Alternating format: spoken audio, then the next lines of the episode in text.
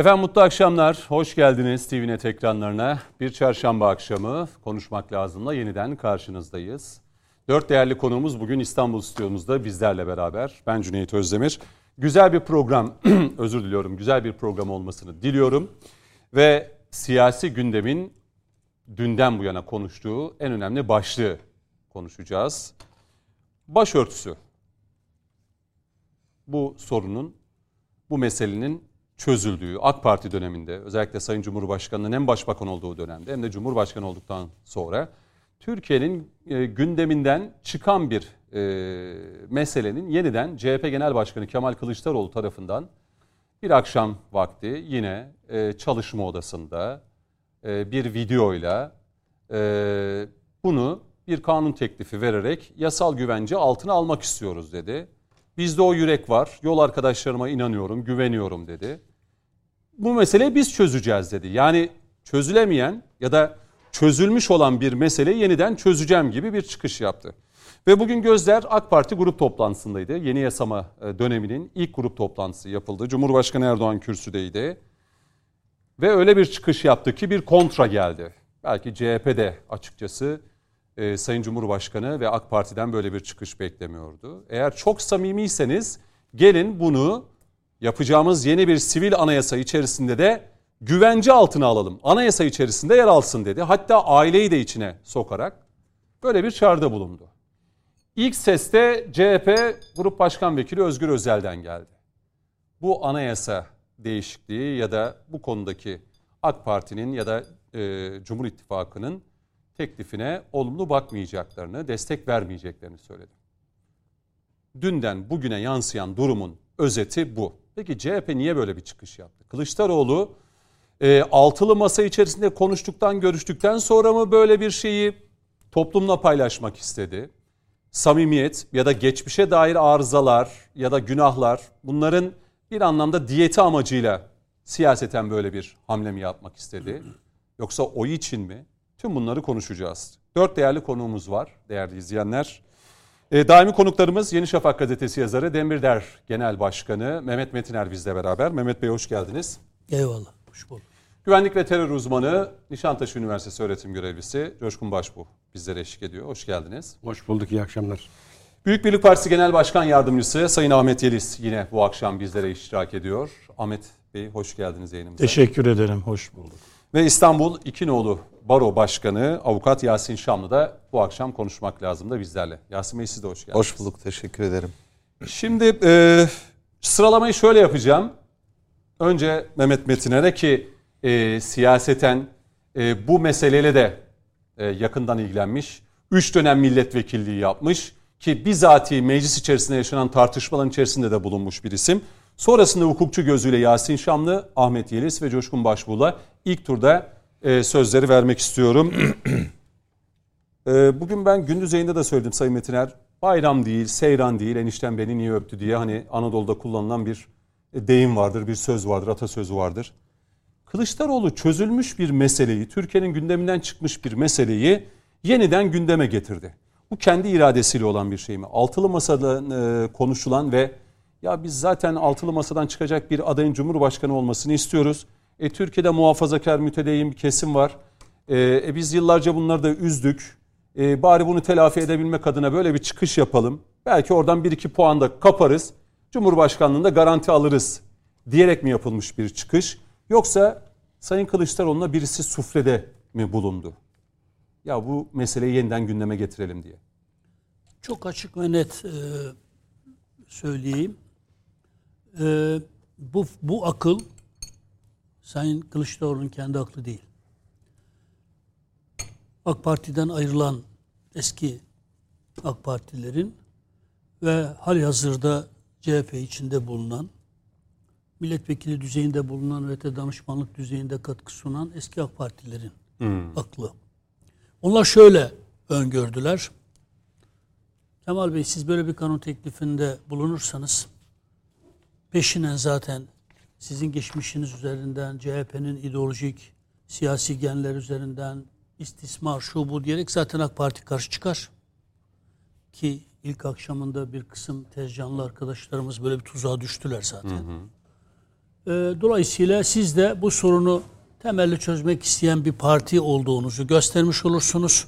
Ama bu sorundan nemalanan partinin de AK Parti olduğunu herkese göstermiş olursunuz. Böyle bir algı üzerinden de AK Parti'yi yıpratırsınız.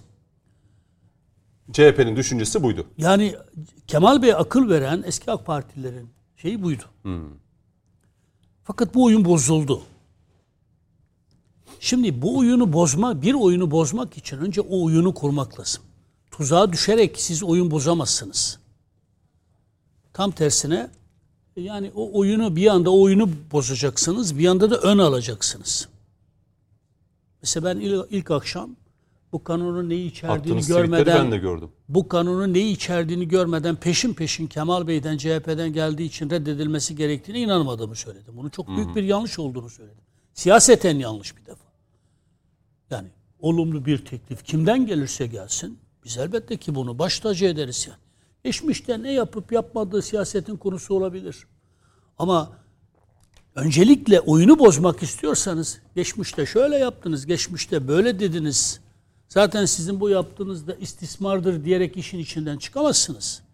Bu bir tuzağa düşmektir yani. İpe un sermek anlamına gelir. Söylenenlerin hepsi doğru değil midir? Fazlasıyla doğrudur. Eksiği bile vardır. CHP zihniyetini burada otururuz. O ırkçı, faşist, hatta din karşıtı, ladini olan, dibine kadar ladini olan bütün o zihniyetini altı okla tesbih edilen e, Kemalist ideolojiyi e, çok eleştirebiliriz. Ama burada siz siyaset yapıyorsanız size kurulan tuzağı, bir hamleyle size kurulan tuzağı, o tuzağın arkasındaki aklı da görerek şu yolu. Sen Cumhurbaşkanı bunu gördü. Bunu gördü. Şöyle mi oldu? Mesela zaman zaman ya mecliste şöyle bir araştırma önergesi verelim. İşte mecliste şöyle bir e, araştırma komisyonu kuralım diye hep CHP öneriyordu. Diyordu ki kamuoyuna ya bakın biz işte şunu araştıralım diyoruz. AK Parti, MHP buna izin vermiyor. Burada da aynı şey mi? Buradaki şey farklıydı. O meclis komisyonları farklı. Mecliste çalışanlar bilirler. O komisyonların amacı çok farklı. Ama buradaki şey şuydu. Bizim çok uhuletle ve suhuletle bunu karşılayıp tabii ki ya eksik bırakılan bir şey varsa bunu kanunla eğer düzeltmek mümkünse yapalım. Bu bir kazanımdır. Bugün Hüseyin Dikoğlu'nun Yeni Şafak gazetesi değerli genel yayın yönetmeni yazısı çok anlamlı, çok değerli. Manşet de önemliydi. Onu Yani iki geçmişte karşı çıktınız. Bu sorunun müsebbibi de sizsiniz. Ama bugün bu sorunu çözmek istiyorsanız sizi itmek bize yakışmaz. Buyurun kol kola girelim bu sorunu çözelim. Deyip oyunu bozmak varken, ön almak varken peşinden bazı arkadaşlarımız kurgulanan oyunun farkına varmadan hemen tepkiselik içine girdiler. Savunmaya mı? Sayın Cumhurbaşkanı anayasal öneride bulunurken aslında şunu demeye çalıştı. Evet kanun yoluyla da bunu yani basit çoğunlukla kabul edilen kanun teklifleriyle de bunu aşabiliriz. Eyvallah tamam. Bu anlamlıdır, değerlidir ama temelli çözmek istiyorsanız bunun yolu nitelikli çoğunluğa dayanan bir kanun teklifi. Yani anayasal değişiklikle. Şimdi burada esas hiç CHP'nin geçmişine oraya buraya gitmeye gerek yok. Zaten CHP'nin o geçmişini CHP'nin dinozorları del- delik deşik ederler. Kemal Bey hangi gaya kuyusunun içine itildiğini ileride görecektir. Yani. Aslında ona bu aklı verenler AK Parti'yi köşeye Danışman, sıkıştırmak danışmanları için mı diyelim? Yoksa Şimdi e, AK Parti'yi köşeye sıkıştırmak için e, bu aklı verenler aslında CHP'nin e, içine bomba attıklarının e, farkına varacaklardır. İşte Önder, altılı masadan mı biraz bu baskı geldi tabii ki diyorsunuz? Önder O Savun, zaman aklıma gelen Önder Davutoğlu ve Sa- Babacan. İşte diyorum ya, ben isim zikretmekten yana değilim. Siz Malumun- etmeyin, ben ediyorum. malumun, Evet yani AK Parti'den ayrılan o masada da oturan hal- halihazırda Kemal Bey'e danışmanlık yapan milletvekili olarak bulunan eski AK Partililer diyorum. Şimdi oyun böyle bozulur siyaset yapıyorsanız. Bir, bir oyunu bozarsınız siyasal akılla aynı zamanda da yeni bir oyun kurarsınız. Sayın Cumhurbaşkanı yeni bir oyun kurdu. Buyurun tabii kalıcı bir çözüm için doğrusu nedir? Anayasal güvenceye kavuşturulması. Yani nitelikli çoğunluğa dayalı bir kanun geçirmek. Çünkü basit çoğunluğa dayanan bir kanunla siz yarın öbür gün tekrar basit bir çoğunluğa dayalı yeni bir kanunla bunu değiştirebilirsiniz. Ama nitelikli çoğunluğa dayanan bir anayasa değişikliği olduğunda artık bunu değiştiremezsiniz. Fakat burada burada bence bizim halletmemiz gereken şey şu. Yani Başörtüsü sorunu yok diyoruz Türkiye'de artık. Bu sorun çözüldü. Şimdi bu doğru mu? Fiiliyatta doğru. Peki gerçekte doğru mu? Kimse- Anayasal güvence bakınız, içinde olmadığı sürece. Bakınız kimse bana 62 yaşındayım darbeler görmüş bir insanım. CHP zihniyetini de bilirim. Kimse bana anayasanın şu maddesi şöyledir. Baba yasanın şu maddesi böyledir. Zaten kanunlarımıza göre başörtüsü diye bir yasak yoktur demesin. Bu kanunlar olduğu yerde dursun. Yarın iktidar el değiştirsin. Sayısal çoğunluk başka başörtüsünü laiklik için tehdit unsuru olarak gören bir anlayışın eline geçsin. Anayasa Mahkemesi de böyle düşünenlerin eline geçsin. Çok net bir şey söylemek istiyorum. Kimse hukukçuluk dersi bilmem anayasa şey üzerinden tartışma yapmasın. Çok net söyleyeyim.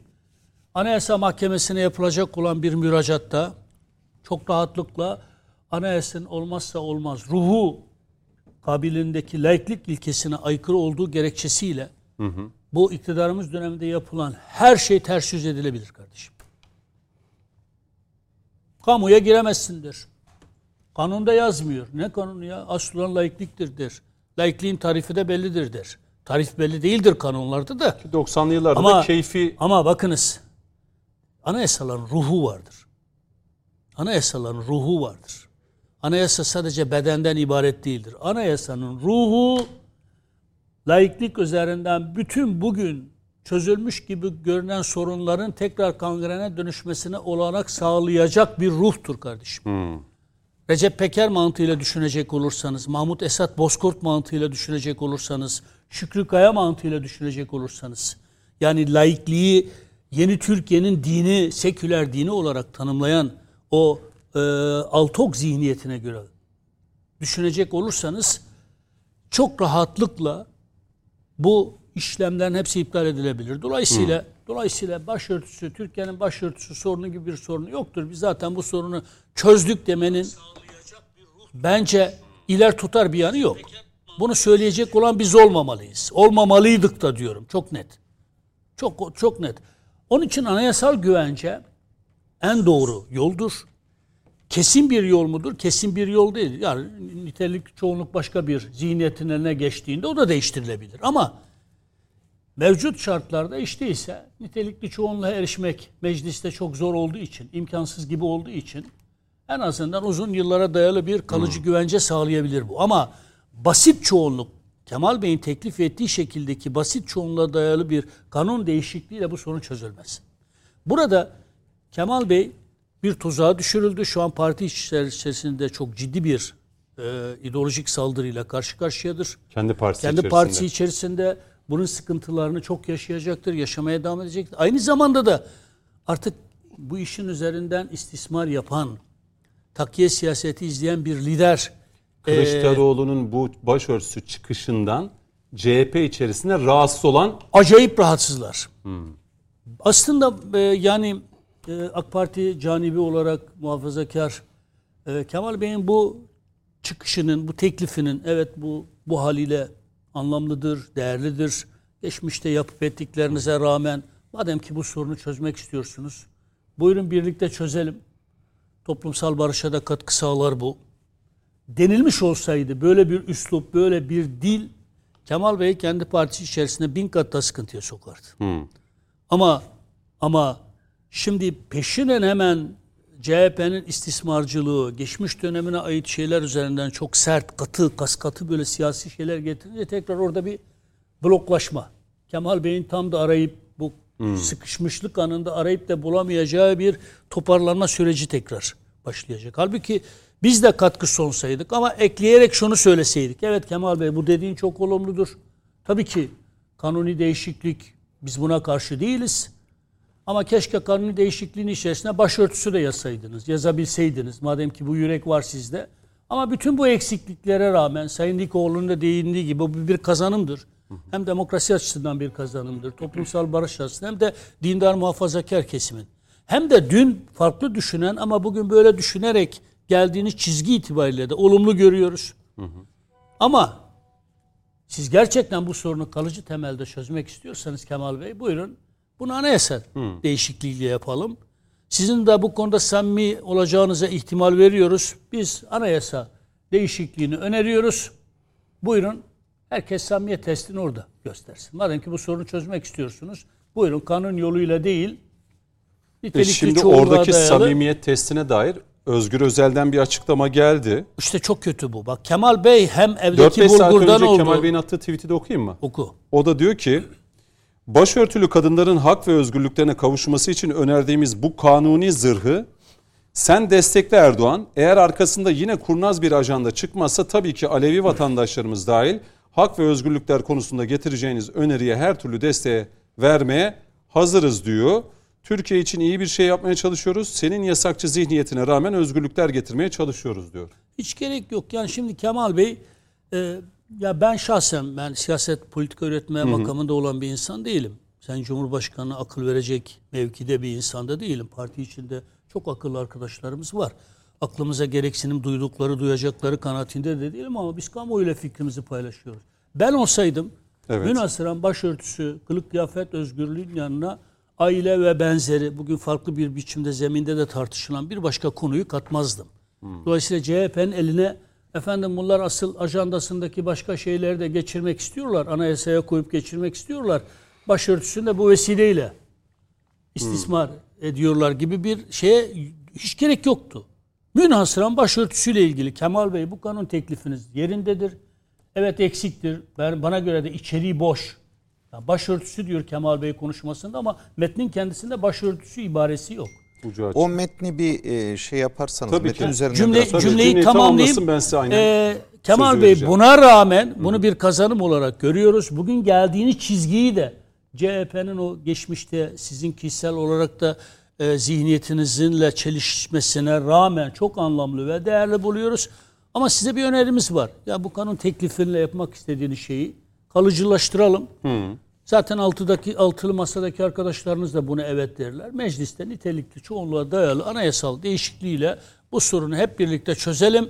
Bu da hepimize ait bir sevap olsun. Doğru. Deseydi Doğru. efendim bunun içine işte aile bilmem neyi de katarak hani başka tartışmaların gündemde olduğu bir dönemde e, Özgür Özel gibilerinin siyasi kornazlık yaparak efendim başka ajandaları var onu geçirmek için işte bunu hiç bu polemiklere Hı. gerek kalmadan bence e, e, siyasal üstünlüğü çok bariz bir biçimde ele getirebiliriz. Ama ben çok üzüldüm. Kemal Bey üzüldüm. E, e, kendi parti içinde düşürüldüğü duruma üzüldüm. Bir de şu an e, çelişkili bir duruma düşürülmesine. Hı. Ya kanun teklifini öneren sensin. Bunu çözelim diyen sensin. E, anayasa değişikliğiyle temelli çözelim denildiğinde de e, gene çark eden sensin Kemal Bey. Yani bu kadar bu kadar çelişki, bugün, bu kadar takiye evet. siyaseti de hı hı. sadece Kemal Bey'i değil demokratik siyaseti de bozar. Bence e, şey yani istismar siyasetiyle buraya kadar. Yani e, eski AK Partililerin aklıyla hem kendi partisinin içine yeni bir tartışma saldı hem de kanun teklifine evet diyen ama anayasa değişikliğine hayır diyen ilginç bir e, lider profili ortaya koymuş oldu. E, Kemal Bey umarım ders Bakalım çıkarır. tartışma önümüzdeki günler neleri beraberinde getirecek ama AK Parti ve MHP böyle bir çalışma yapacak. Sayın Cumhurbaşkanı zaten bugün grup toplantısında bunu söyledi. Şimdi e, ama Yasin münasıran İstanbul. münasıran başörtüsüyle ilgili olmasını ben arkadaşlarımdan rica ediyorum. Peki, sadece olsun. Diğer diyorsunuz. konuları getirmek Hı. istiyorlarsa ayrı bir şey olarak kendileri Hı. kanun teklifi ama bunun içine başka bir şey konuyu yok. sokarak CHP'nin bunu farklı istismar etmesine, kendi çelişkisine e, e, mazeret üretmesine de imkan sağlamamak gerektiğini hatırlatıyorum. Peki. Şimdi tabii e, hukuki anlamda da bir tartışma var Yasin Şamlı. Size devam etmek isterim. E, AK Parti döneminde e, yıllarca adeta genç kızlarımızın, kadınlarımızın, annelerimizin üzerinde hep bir kılıç vardı. E, üniversitelerde gördük bunu, kamu dairelerinde gördük bunu. Üniversitelerin önünde eylem yaparken genç kızlarımızın nasıl alındıkları, nasıl joplandıklarını pek çok şeyi gördük. AK Parti e, zaten iktidara gelirken bu konuda temel hak ve özgürlükleri, din ve vicdan e, konusundaki özgürlüklerin e, millete teslim edileceğini söylemiş. Ve Sayın Cumhurbaşkanı da uzun ki pek çok vesayeti de kırarak başörtüsü e, meselesini de halletti. Hatta zaman zaman Sayın Kılıçdaroğlu bizim sayemizde de bu e, bu meseleyi biz çözdük dediği konuşmalar da var. Yani şöyle bir hatırlayalım grup toplantılar olsun başka yerlerde yapmış olduğu açıklamalarda bir çıkış var. Bir kanun teklifiyle bu meseleyi çözelim diyor. Ardından Sayın Cumhurbaşkanı e, bunu anayasal bir güvenceye alalım diyor böyle bir teklif. Ama kanun teklifi verilip çözelim diyen Kılıçdaroğlu ve CHP anayasal güvenceden kaçıyor. Niye? Hı hı. Fark ne arada? Ee, müsaade ederseniz siz de e, yaşanan dramlara kısmen değindiniz. Ben hı hı. oradan başlamak isterim. E, niye oradan başlamak istiyorum? Aslında e, ben şuna inanıyorum. Biz e, bu yaşanan dramı, bu travmayı yeterince anlaşa, anlatabilmiş değiliz. Bu korkunç bir şey. E, ben e, avukatlığa 90 yılında fiilen e, başlamış oldum 89-90 yılında. Neredeyse meslek hayatım bu yasakla mücadeleyle geçti.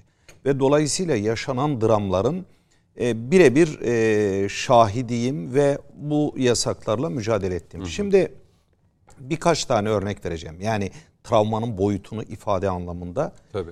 Ee, bakın 71 yaşında bir kanser hastası Medine Bircan tedavi edilmek üzere e, bir üniversite hastanesine getirildi. Ve orada başörtülü olduğu gerekçesiyle tedavisi reddedildi. Düşünebiliyor musunuz? 70 yaşını aşkın bir kanser hastasına başörtülü olduğu için yapılan muameleyi. Ee, üniversitelerde bütün öğrenciler, başörtülü öğrenciler atıldı. Ve öyle e, travmalar, öyle trajediler yaşadılar ki bunlar. Şimdi Anadolu'dan gelmiş, e, işte e, anne babası e, bin bir emekle hepimizin çocuğu var yetiştirmiş.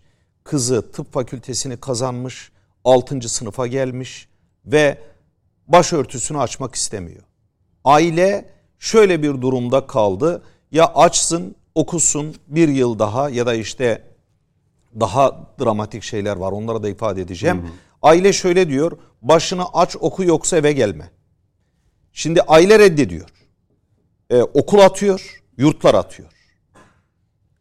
18 yaşında, 19 yaşında, 20 yaşındaki bu e, gençlerin yaşadıkları bu e, travmayı düşünebiliyor musunuz? Ve birçoğu yurt dışına gitmek zorunda kaldı. Gene tıp fakültesinden bir örnek vereceğim. Tıp fakültesini bitirmiş, yalnızca diplomayı alacak, başörtülü olduğu için üniversitenin, e, fakültenin civarına dahi giremiyor, bahçesine dahi giremiyor. Böyle korkunç şeyler yaşandı. Daha iyi ifade edebilmek için şunu söyleyeyim. Şu anda hiçbir başı açık üniversitelere gidel, gidilemez denildiğinde ne düşünecekseniz, ne düşünüyorsanız bunun tersi yaşandı o zaman. Ben de örnek vereyim. Askerde yemin törenlerinde de bunlar yaşandı. Anneler, Anneler o törenlere alınmadı. Maalesef evet, evet. alınmadı. Başını açanlar yemin törenlerinde vardı. İşte hı hı. mezuniyet törenlerinde çok gördük bunu. Hı hı. Ben Ki kendi, ben Erzurumlu. Ben kendi Erzurum'da bizzat bunu yaşamış birisiyim. Evet. Cüneyt Bey ben kendi kızımdan, evladımdan işte, biliyorum da yani örnek çok, e, çok örnek çok. Örnek, Biz burada bir siyasal oyunun nasıl bozulabileceği üzerinden şöyle şöyle o, hep birlikte o, yaşadık yani. Oraya bir zulüm, geleceğim. bir kıyıcılıktı yani. Şimdi e, üniversiteden öğrenciler bu şekilde atıldı. Korkunç dramlar yaşandı. İşte yurt dışına gitmek zorunda kaldılar. Bütün kamu kurumlarından memurlar, öğretmenler atıldı. Ben izleyicilerimin bir empati yapmasını e, istiyorum izleyicilerimizin. Bir e, öğrenci hukuk fakültesini bitirdi. Hakim olabilir, savcı olabilir, avukat olabilir. Hakim savcı zaten olamıyor başörtüsü nedeniyle. Hı hı. Avukat olduğunu düşünün ve duruşmalara giremediğini, bir ömür boyu mesleğini icra edemediğini düşünün. Böyle arkadaşlarımız var. Yani yapılan zulmün boyutunu anlamak bakımından bunları söylüyorum. Yani çözüle böyle bir sorun çözüldü. Hani sorun çözüldü evet. dediniz ya. Böyle bir Ki sorun çözüldü. Bu örnekleri bugün AK Parti grup toplantısında da yaklaşık 3-4 dakikalık çok güzel hazırlanmış bir video vardı. Evet. O, ya o, o 3-4 dakika ya 30-40 yılı çok iyi özetlemiş. Yani şöyle doğrudur çok iyi özetlemiş olabilir ama daha neler neler. Hı. Ama daha neler neler kamuoyuna yansımamış, videolara konu olmamış insanların duymadığı, doğru, doğru. daha neler neler bunların birçoğunu biliyorum ama zamanımız yok onları geçiyorum. Hı hı. Şimdi biz de hukukçular olarak e, tartıştık. Ya bu yasal bir güvenceye nasıl bağlanabilir? Anayasada olmalı mıdır tartışmasını o zaman yaptık. Bakın ben size bir şey söyleyeyim. Hukukçu kimlik şunu söyler. Bir hukukçu şunu söyler. Kanunlar, mevzuat bir şeyi yasaklamışsa o yasaktır. Şayet yasaklamamışsa o serbesttir. Bu, bu normal bir ortaokul öğrencisinin bile kuracağı mantıktır. Yani siz şöyle bir kanun çıkaramazsınız. Kaldırımda yürümek serbesttir. Böyle saçma şey olmaz. Zaten serbesttir. Bunu siz anayasa hükmü olarak da kanun olarak da getirmeniz kanun yapma tekniğine aykırıdır. E, dolayısıyla biz o zaman ya bu anayasaya böyle bir madde konmalı mı diye tartıştığımızda anayasaya böyle bir madde konması hukuk tekniğine aykırıdır denildiğinde ben şunu söyledim. Doğrudur arkadaşlar. Yani şöyle bir Hukukçu örnek. kimliğimiz bunu Türkiye'de söylüyor. başörtüsü takmak serbesttir diye bir Evet. kelime anayasa mahkemesine şey anayasa e, kitapçığına girmesi evet bence de şey geliyor. aykırıdır. Çok ga- garip geliyor. hukuk tekniğine, kanun yapma tekniğine aykırıdır ama benim arkadaşlara verdiğim cevap şu oldu. Kanunlarda, anayasalarda, mevzuatın diğer hükümleri de insanlar için vardır. Eğer insanlara hizmet edecekse ve bundan başka çare yoksa artık bu anayasa hükmü olmalıdır e, dedik. Yani o günkü tartışmalarda. Şimdi bu tartışmalarda yapılan şeylerden bir tanesi gene sizin o e, izlediğiniz veterelerde muhtemelen şey yapıldı ben tamamını izleyemedim. Kamu alanı. Kamu alanında başörtüsü yasaktır denildi di- değil mi? Kamu alanı- Devletin kuralları var diyor Kılıçdaroğlu zamanında. O Hayır özellikle kamu alanı kavramına dikkat çekmek Evet. istiyorum. Kamu alanı neresidir? Parklar, bahçeler, hastaneler, yollar, caddeler Okullar. hepsi kamu alanıdır. doğru. O zaman siz başörtüsünü diyorsunuz ki kamu alanında başörtüsü yasaktır. Peki nerede serbesttir? Bir tek evde serbesttir. E zaten evde de örtünmesi gerekmiyor ki. Yani dolayısıyla bu denli travmalar yaşandı. Bu travmaları şunları sormak lazım. Kimler yaşattı? Bu yasakları kimler uyguladı? Kimler destekledi? Şu anda onların tavırları ne? Nasıl bir tavır alıyorlar? Nasıl bir öneri sunuyorlar? E, dolayısıyla e, bir de e, size biraz önce söyledim. Bu teklif de keşke okusanız onun üzerinden gitsek. Hemen Eğer ben varsa siz devam okuyun. edin ben hemen buluyorum. E, lütfen. E, şimdi bakın bu teklifte e, biraz önce Mehmet Bey söyledi başörtüsü olmadığı gibi. Mesela üniversiteler yok. İşte e, kamu kurumları, kamu kurumunda çalışanlar, kamu kurumundaki meslek teşekkülleri ve onların üst kurullarından bahsediliyor. Peki üniversiteler nerede kaldı? Yani çok şey de hazırlanmış. Yani kanun tekniğine uymayan bir dille hazırlanmış bir metin. Ee, dilerseniz ben... Okuyorum. Heh, buyurun. Kamu kurum ve kuruluşlarında istihdam edilen ve kamu kurumu niteliğindeki meslek kuruluşlarıyla üst kuruluşlarına bağlı olarak bir mesleği icra eden kadınlar yürüttükleri mesleğin icrası kapsamında giyilmesi gerektiği cübbe, önlük, üniforma ve benzeri dışında kıyafet giymek ya da giymemek gibi temel hak ve özgürlükleri ihlal edecek biçimde herhangi bir zorlamaya tabi tutulamaz. Bu kanun hükümlerini Cumhurbaşkanı yürütür. Bu kanun yayımı tarihinde yürürlüğe gider. 3. Burada üniversite ve yüksek öğretim geçiyor mu? Kamu kurum ve kuruluşlarında. Kamu kurum ve Yine kuruluşlar. kamu kurumu niteliğindeki meslek kuruluşları ve üst kuruluşlarında. Evet. Orada üniformadan vesaire bahsediyor. Cübbe, önlük, üniforma deniliyor. Ve Evet. benzeri dışında. Evet yani işte diyelim ki işte hakim olacaksa cübbe giyiyorsa sen ancak cübbesine karışabilirsin ya da işte avukatsa avukat cübbesini giyip giymediğine bakabilirsin başörtüsüne bakma diyor. O kısmı doğru. Şimdi başka bir şey söyleyeceğim. Bu yasaklar neye rağmen uygulandı biliyor musunuz? Bir anayasa hükmüne rağmen uygulandı. O anayasa hükmünü okuyorum şimdi sizlere. Anayasanın 42. maddesi. Dikkat edin. Kimse eğitim ve öğrenim hakkından mahrum bırakılamaz. Yoksun bırakılamaz. Şimdi biz hukukçular hükümleri, anayasa hükümlerini, kanun hükümlerini veya diğer mevzuat hükümlerini iki kısma ayırırız. Bunların bazısı emredicidir, bazısı da tavsiye edicidir. Bakın bu emredici bir hüküm. Diyor ki kimse eğitim ve öğrenim hakkından yoksun bırakılamaz. Eğitim derken ilk ve orta öğretimi de kapsıyor. Ee, öğrenim derken de üniversiteyi kapsıyor. Hiç kimse eğitim ve öğrenim hakkından yoksun bırakılamaz. Ana- anayasanın, anayasanın 42. maddesi. Bu yasak zamanında da bu bahsettiğim dramların yaşandığı zamanda da Aslında bu, anayasa ihlal bu, edilmiş. Bu evet yani bu yürürlükteydi ve bu anayasa hükmü çiğnenerek e, bu yasaklar uygulandı. Bu ha kanun çık kanun da yoktu. Biz sorunu nasıl çözmüş oluyoruz? Hatta ek 17. madde vardı. Mesela başörtüsünü bu türban ibaresiyle şey yapan eee, hani ondan sonra belli bir rahatlama eee, olmuştu. Şimdi eee, bunun tersini düşünün. Bir kanun çıksa, kanun eee, dese ki başörtüsü yasaktır. Anayasanın bu hükmüne aykırı olur. Dolayısıyla o kanun e, anayasaya aykırı olduğu için normal hiyerarşisinde en üstte anayasa olduğu için iptal edilmesi gereken bir hüküm olur. Yani e, durumu anlatabiliyor muyum? O zaman bu, anayasa bu değişikliğine gerek yok. zihni efendim. Anayasa değişikliğine gerek Ya yok. Mevcut şöyle- anayasayı uygulasak Tabii ki öyle. Olay yetiyor. Tabii ki öyle. Veya anayasa şeyini uygu...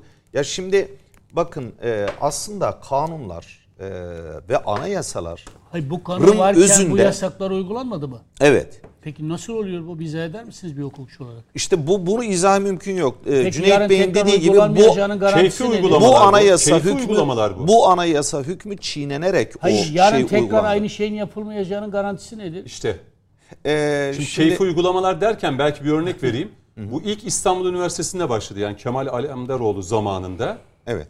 E, başörtülü e, öğrenciler, genç kızlar üniversiteden atıldılar. İşte Nur Serteller vardı yine. Doğru. Necla Arat. Necla Arat. Bu isimler özellikle ikna odaları ya okulunuza devam edersiniz ya başınızı açarsınız diye. Evet. Aslında biraz da YÖK o dönemki işte rektörlerin keyfi uygulamalarıyla da devreye sokulan bir şey. Yani Kemal Alemdaroğlu başta olmak üzere pek çok isim aslında anayasayı ihlal etmiş bulunuyor. Evet.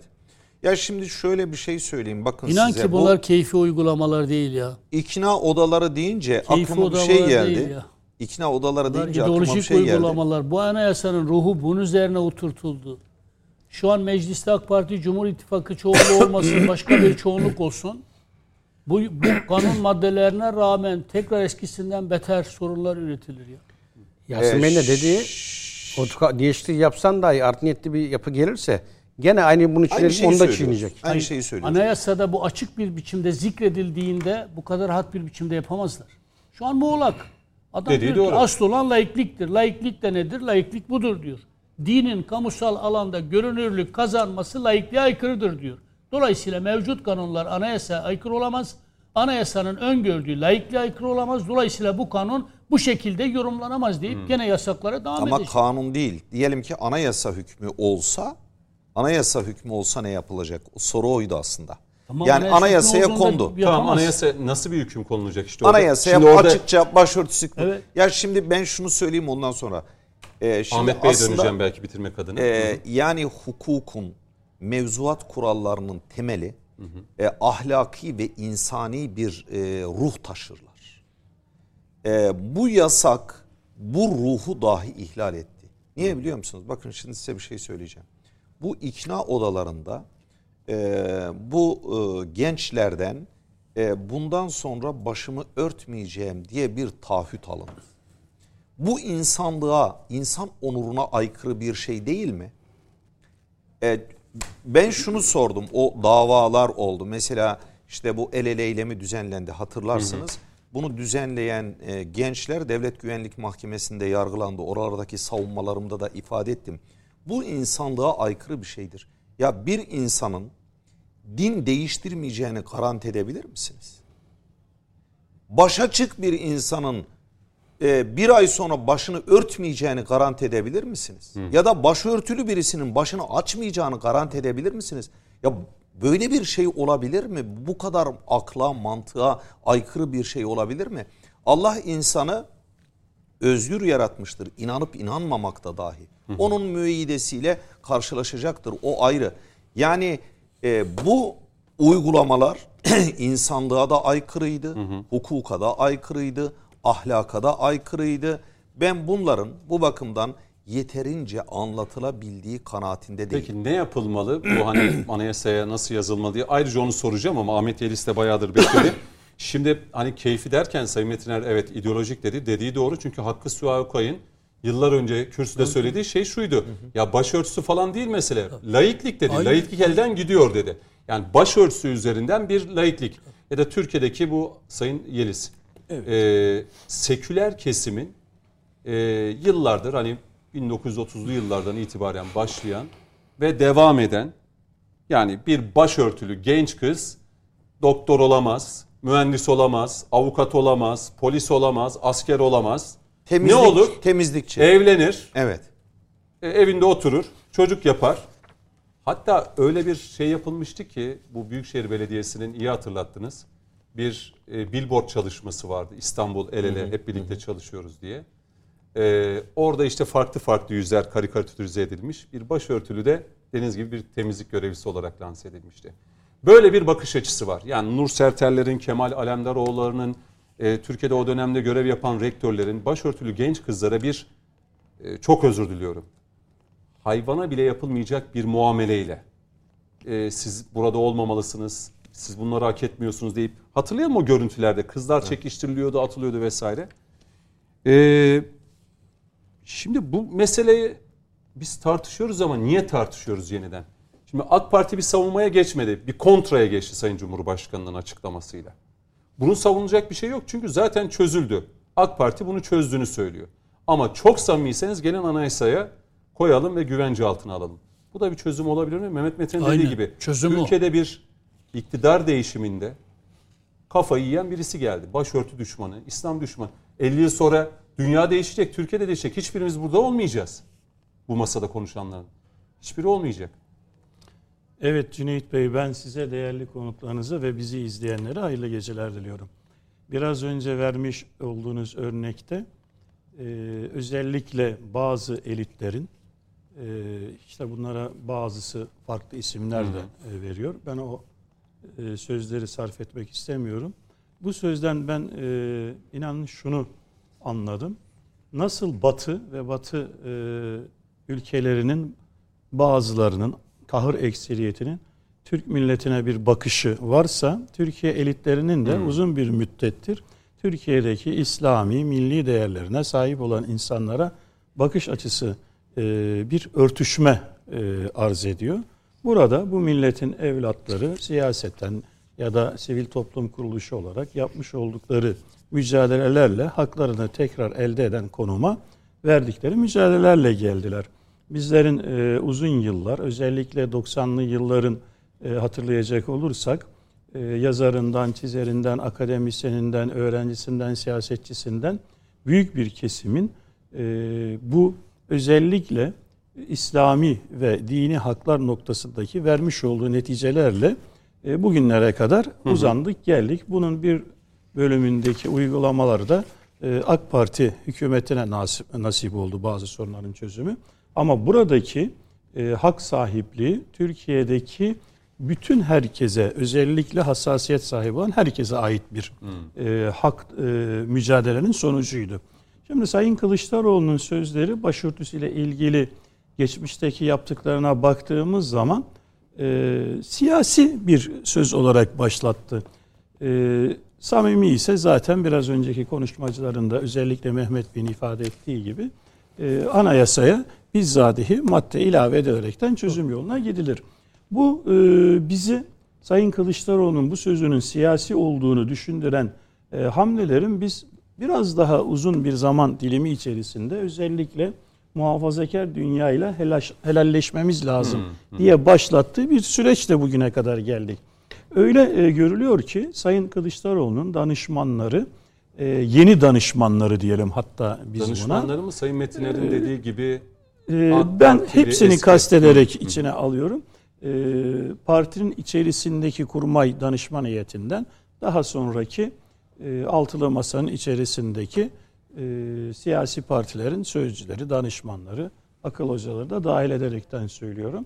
Bir e, süreç yönettiriliyor. Bu süreç e, bugün geldiği nokta itibarıyla toplumdaki hangi nokta varsa bunun üzerinden e, bir söz söyleme noktasında Sayın Kılıçdaroğlu e, sözler söyleyecek. Bunların bazılarında da hatta büyük çoğunluğunda da netice de alıyor. Hı hı. Neden netice al, alıyor? Çünkü e, şu anda siz savunma ya da e, sözlerin üzerinde tartışmaya başladığınızda zaten ne yapmış oluyorsunuz? Sözün sahibinin e, attığı e, gündeme ortaya koyduğunu konuşmuş oluyorsunuz. Bu da siyasi dilde, siyasi e, jargonda onun başarısına yazıyor. Halbuki Sayın Kılıçdaroğlu'nun ben hatırlıyorum hatta önümde 18 Kasım 2021 tarihli bir yazı var. Evet. Helalleşme ile ilgili Sayın Kılıçdaroğlu'nun ilk adım attığı dönemlerde köşe yazarlarının her birisi öyle sözler söyledi ki Sayın Kılıçdaroğlu'nun temsil ettiği kitlenin e, onun söylediği sözlerle uyum içerisinde olması mümkün değildi. Hmm. Şimdi bu mümkün olmamayı da e, zaten, e, zaten Sayın Kılıçdaroğlu altılı masadaki siyasi tavırlarda ve e, masanın üzerindeki tartışmalarda da görüyor. Daha yakın tarihte neyi gördük? E, çok kısa bir zaman dilimi öncesi. E, siz benim arkamızda mısınız sözüyle Sayın Kılıçdaroğlu'nun sanki iç parti içine mesaj e, vermek isterken altılı masaya mesaj verdiğini zaten altılı masada da e, Sayın Akşener'in de biz bunu bize söylenmemiş olsa dahi üzerimize aldık diye başlayaraktan itirazını gördük. Yani düşünün ki bir siyasi lider eğer partisinin kendi içerisine bu sözü sarf etmiş olduğunu bir an düşünün. Arkamda değil misiniz? Beni niye yoruyorsunuz, zorluyorsunuz mealindeki sözlerini? Hı hı. E zaten orada siyasi partide otorite kalmamıştır, birliktelik kalmamıştır. Eğer bunu altılı masana e, hitaben söylüyorsa o masanın üzerinde zaten içinde her tarafında bir e, sallantı var demektir. Şimdi konumu bu şekilde olan bir liderin buradan gelip de başörtüsü konusu gibi Türkiye'de uzun bir zaman dilimi içerisinde e, sıkıntılar oluşturmuş bir konuda bir şey söylediği zaman kendi kitlesini ikna etmesinin garantisi ne olacak? İşte burada garanti eğer samimiyseniz net bir şekilde anayasaya getiririz bu işi çözeriz. Budur yani bunun şeyi. Bunun haricindeki yapılacak olan her şey tamamen ve tamamen e, polemik konusudur. Zaten bunu bir de şurada giriyoruz. Sayın Özgür Özel, hmm. e, Sayın Cumhurbaşkanımız e, açıklama yaptığı anda hemen tepki Tabii, verdi. Evet. O kadar enteresan bir şey var ki burada zaman kaybı olmasın diye yani okumak istemiyorum. Hiç An, her şeye karşı edilir. çıktı. Evet. Yani bu hani CHP içerisinde bir istişare Aynen. edilir, Aynen. konuşulur, tartışılır değil mi ya? Genel başkan böyle bir şey teklifte bulunmuş. Aynen. Ee, Özgür Özel'in böyle çok ani çıkışı belki Sayın Metin'in dediği gibi o gece Kılıçdaroğlu ilk açıklama yaptıktan sonra nasıl AK Parti çevresinden de ilk böyle tepkiler gelse Özgür Özel de sanki öyle bir şeye düştü gibi. Ve bundan dolayı ben e, affınıza mağruren dayanamayıp okuyacağım evet. sözünü. CHP Grup Başkan Vekili Özgür Özel sosyal medya hesabı Twitter'dan Erdoğan'ın açıklamasına yanıt verdi. Özel meclise sunduğumuz kanun teklifimiz AKP'de rahatsızlık yarattı. Desteklememek için anayasa değişikliği önerip başka değişiklikler için fırsat kolluyorlar. Her gün anayasayı çiğneyen bir anlayışla anayasa değiştirecek halimiz yok. Yeni anayasa, yeni meclisin işi olacak dedi. Biz bu sözün benzerini ne zaman gördük? Sayın Cumhurbaşkanımız yine bir e, yeni bir anayasa yapımıyla Doğru. ilgili bir çağrısı olmuştu. Biz de Büyük Birlik Partisi olarak Sayın Genel Başkanımız Mustafa Destici Beyefendi ile birlikte bütün partileri ziyaret ettiğimizde aldığımız cevabın e, bir e, benzerini aslında burada söylüyor. Bunu düzeltebilmek ve sözünün arkasında durabileceğini göstermek maksadıyla da Sayın Kılıçdaroğlu e, neyle tevil etti bu sözleri? Şunla tevil etti. Tamam anayasa değişikliğine getirebiliriz ama Alevi meselesini de çözmek kaydıyla dedi. Buyurun buradan yakın diye vardır ya Anadolu'da bir söz. Yani şimdi konu buyken olayı farklı boyutlara getiren hmm. iktidar mı oluyor yoksa e, CHP'nin kendisi mi oluyor? Ki o, Bunlar çok riskli, doğru. çok tehlikeli milli bütünlüğümüze Şunu da ekleyeyim belki e, Ahmet helal getirecek edin. hususlar. Cuma günü Sayın Cumhurbaşkanı bu grup toplantısında söyledi. Alevi vatandaşlarımızla alakalı önemli açıklamalarda bulunacak. Bu aslında uzun süredir devam eden bir çalışma. Hani evet. Hani sanki Sayın Kılıçdaroğlu da attığı tweette aynı döneme denk getiriliyormuş gibi. Yani Ön bir taraf alma. CHP başörtülü muhafazakar mütedeyyin kesime böyle bir çıkış yaparken Sayın Cumhurbaşkanı da sanki seçim yaklaşırken Alevi vatandaşlara bu uzun süredir devam eden bir çalışmanın sonucu olarak Sayın Cumhurbaşkanı'na rapor sunuldu ve bunu Cuma günü kamuoyuyla paylaşacak. Bunun Aynen. altını çizeyim. Evet. Bitirme adına şunu sorayım. Bu e, Kılıçdaroğlu'nun bu çıkışı Cumhurbaşkanlığı adaylığı açısından bu çıkış, bu söylem onu yer mi? Yoksa Cumhurbaşkanlığı adaylığı konusunda daha da öne çıkarır mı? Ben o konuda e, çok net şunu söyleyebilirim. Yani Say- CHP içerisinde onu yiyen Evet. olur mu? Tabiri Sayın, caizse bunu Sayın kullanıyorum. Kılıçdaroğlu ve Sayın Meral Akşener e, Cumhurbaşkanlığı oyununa yanlış başladı. Sayın Akşener ben Cumhurbaşkanı adayı olmayacağım, başbakan olacağım diyerek kendisini Cumhurbaşkanlığı tartışmalarının dışında tutarak siyaseten yanlış bir strateji Meral ortaya tarafı, koydu. Ahmet Bey. Ama bununla birlikte olay nereye geldi? Onun izahı için söylüyorum. Sayın e, Kılıçdaroğlu da bu konuda sessiz kalarak kendisi dışında iki belediye başkanının e, gündeme gelmesini, onların e, kazanacak aday tırnak içinde konuma gelmesinin sebebiyet verdi. Bunu gördükten sonra strateji değiştirerek de ön almak adına bu helalleşmeyle başlayan bugün başörtüsü meselesine kadar uzanan yerde e, aktif siyaset yapan ve gündem belirleyen konumla Cumhurbaşkanlığı konumunu e, öne çıkaracak hamleler yapıyor. Ama bu yaptığı hamlelerin e, sadece ve sadece Cumhurbaşkanlığı ile alakalı değil toplumun e, bir zamanlar çok büyük sorunları olmuş. Bugün dahi kaşınsa üzerinde sorunlar yaratabilecek alanları e, çok rahat kullanılmasını da ben doğru biz doğru bulmuyoruz. Bu alanların dışında çözüm üretmeleri lazım. Eğer kendileri e, ülke adına e, Türkiye'nin uluslararası ilişkilerinden, dış politikasından, ekonomisinden açık ve net anlaşılır. Hiç böyle teori ya da sözleri oraya buraya bükmeden bir çözümleri varsa buyursunlar onları ortaya koysunlar. Yoksa bu memlekette bu memleketin ne Kürdüyle ne Alevisiyle ne Sünnisiyle ne başörtülüsüyle bir meselesi yoktur. Meseleyi e, çıkartmaya da hiç kimsenin çalışmaya da hakkı yoktur diye Peki. düşünüyorum. Coşkun Başbuğ hemen size geleceğim ama belki Sayın Metinler'e şunu da e, siyaseten altılı masadan bu çıkışla alakalı ilk değerlendirme e, Saadet Partisi Genel Başkanı Temel Karamollaoğlu'ndan gelmişti. E, belki bir cümle onu e, şöyle bir izleyicilerimizle paylaşayım. Sayın Metiner ne der? Belki söyleyeceklerini ikinci tura da e, saklayabilir. Sayın Kılıçdaroğlu'nun kazanımları yasal güvence altına alacak ve keyfi uygulamalara son verecek olan çağrısını kıymetli buluyor ve destekliyoruz. Ben de keyfi uygulama derken aslında Sayın Karamollaoğlu'nun bu cümlesi bende çok takılı kaldı. Hani keyfi uygulama. İdeolojik dediniz. Sayın Karamollaoğlu'ya ne diyorsunuz bu Ben- keyfi ben de- uygulamalar? Ben de Karamollaoğlu'na şunu söylüyorum.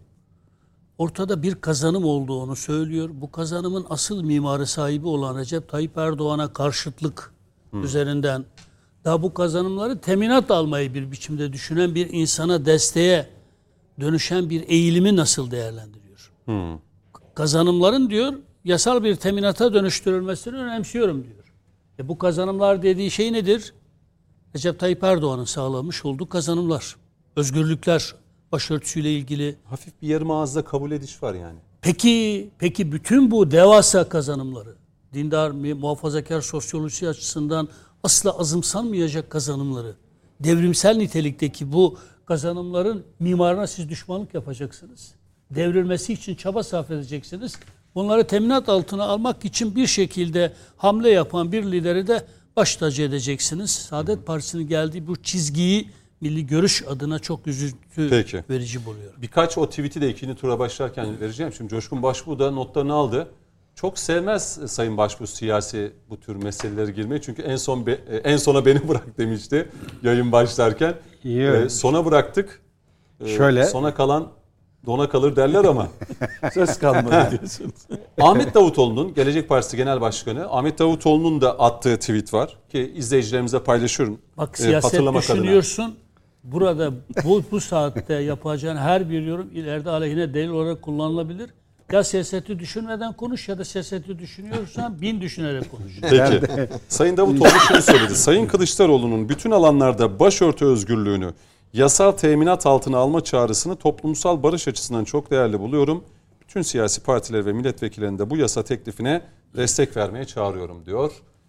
Davutoğlu. Anayasa konusunda bir şey söyledi mi Sayın Davutoğlu? Yok onu söylemiyor. Yok şu ana kadar öyle bir enteresan. değerlendirme yok. Aklın sahiplerini Yok. görüyor musunuz? Kemal Bey düşündükleri Anayasal durumu. anayasal güvence ile alakalı yok. Buyurun Sayın Başbuğ. Şimdi e, şöyle e, ben hani içim dışım bir. Hiç böyle arkayı hesap ederek veya Sen, başka... senden siyasetçi çıkmaz. İşin dışın birse Ha, siyasetçi yok olamaz. ben hiç doğru neyse onu söylerim. Şimdi Peki az önce söyle o zaman. e, doğruyu söyleyen biri olarak şunu ifade edeyim. E, az önce değerli konuklarım, hocalarım dinlerken ezildik tabii. Çünkü hep eski yaşanan sıkıntılarda hep askeriyeden örnek verildi. İşte yemin törenleri, işte bir takım ordevlerinde yaşanan sıkıntılar. Evet. Ben de şimdi e, tam böyle mesleğe işte yeni başladık sayılır. Yani daha üçte birini anca geçtik. PKK denilen illetle uğraşıyoruz. Terör. Ki 86'da meslek yaşantısına başladık. 84'te de ilk kurşun sıkıldı. E, o dönemde bununla uğraşırken yüzbaşı rütbesine geldik. İzmir'e tayin olduk. Dediler bir de istihbarat sınıfına geçtik. Sakıncalı şüpheli personel. O da sana bağlı dediler. Dedim o nedir? Şöyle iki büyük dosyalar dolusu klasör. Dediler bunlar sakıncalı ve şüpheli personel. Askeri bünyesinde. yani. Evet. Hı. Neye göre dedik sakıncalı ve şüpheli? İşte terör veya diye bekliyorsun. İrtica. Ama bunun yüzde doksanı e, işte irtica yani başörtüsü vesaire bu konuda fişlenen personelden oluşuyor. Ben de daha yani yaşça da küçüğüz. Dedik ki ya tehdit mi var işte hani herhalde bu kadar amir memur bunun hesabını yapmıştır biz kimiz ki? Şöyle bir bakalım nedir ne değildir diye açtık dosyayı. Ondan sonra gidiyorsun adam başçavuş üsteğmen veya yüzbaşı. Nedir hemşerim bak kategoriye alınmışsın. Ondan sonra hatta şöyle dendi bize Hilmi Özkök tarafından. Bu personeli ya ikna edin başını açsınlar ya da atın. Konuşuyoruz. Diyorum ki karşıma alıyorum böyle çok kişiyle muhatap olduk. Yani anketler yaptık. Bak kategori alınmışsın. Evet. Eşin başörtülü. Evet. Ondan sonra açmayı düşünüyor musun? Hayır diyor. Benim diyor yaşam felsefem bu. Bak atılacaksın, ekmenler olacaksın. Ne gerekiyorsa yapın diyor. Böyle böyle şişti dosyalar. Döndüm dedim ki bizim amirimize. Dedim komutanım bu işte bir gariplik var. Nedir dedi gariplik dedi. Bir de böyle hani e, rütbe olarak küçümsenerek bakılıyor. Yani sen ne anlarsın ki der gibi. Ya dedim bakın bu insanlar e, Anadolu'nun gelenek işte başörtüsü. Ve saklamıyor adam. Söylüyor diyor ki benim eşim budur diyor. Yaşam tarzında budur diyor. Ben bundan diyor geri adım atmak istemem. Ve ne gerekiyorsa yapın diyor. Bu dedim bakın birileri bizi bununla oyalıyor. Kimmiş o birileri dedi. Dedim Amerika'ya soracaksınız. Neyle oyalıyorlar? FETÖ'yle dedim. Esas tehdit orada. Biz orayı bıraktık, atladık, alladık, pulladık. Bunlar işte Türklüğü yayıyor, Müslümanlığı yayıyor. Halılarla karşılanıyor. Devlet protokolleri. Esas tehdit bura. Ya adam saklamıyor ki dedim. Yani söylüyor açık açık. Burada tehdit olacak bir şey yok. Esas tehdit bu. Biz bununla uğraşmalıyız. Hakir görüldük, aşağılandık. Onların bir kısmı atıldı, bir kısmı işte peruk taktı. Yani büyük bir tiyatro. E şimdi uygulamaya geçti sıra. Ya benim anneannem şalvarlı, ayağında lastik ayakkabı, başında yemenisi öyle toprağa verdim ben. Bildiğiniz Anadolu'nun köy kadını. Doğru. Annem hala başörtülüdür. E şimdi düğün oluyor. Adam evladının mürüvvetini görecek. Bakın dünyada bir tek dünyada 18 yaşına gelmiş bir evladın arkasından gelen tek ana baba Türk milletinde vardır. Yabancı Avrupa'da affedersiniz kedi yavrusu bir kaldırır atar. Hele belli bir yaşa geldi mi? Ya bir övünç kaynağı aile yiğit yetiştiriyorum, asker yetiştiriyorum. Basmış köyünü, tarsını, tarağını bırakmış. Gelmiş sabah kör vakti tören yerinde yerimi alacağım diye. Dur diyorsun giremezsin. Niye? Başın örtülü. Ne olacak? Aç. Ya adam 80 yaşında kadın, 70 yaşında. Sen buna 70 yıldır adetini bir anda değiştirebilir misin? Çok kişiyle kavga ettim o dönemde de. Oğlum Efendim, dedim, ne- emir. He? Bize verilen emir bu. Hayır şimdi bak diyorum ki oğlum neye göre başörtüsü? Yani başörtüsü şimdi türkü yapmışım ben. Yemen'i yazmış. Şey Yemen'i bağlamış telli başına türküm var benim. Yazma, yaşmak, Anadolu'nun bunlar geleneksel şeyleri. Neye göre sen şimdi bunun başını açtıracaksın? Bu kadın sen nasıl yani böyle maymun gibi affedersin bu hale sokarsın? Ev emir böyle.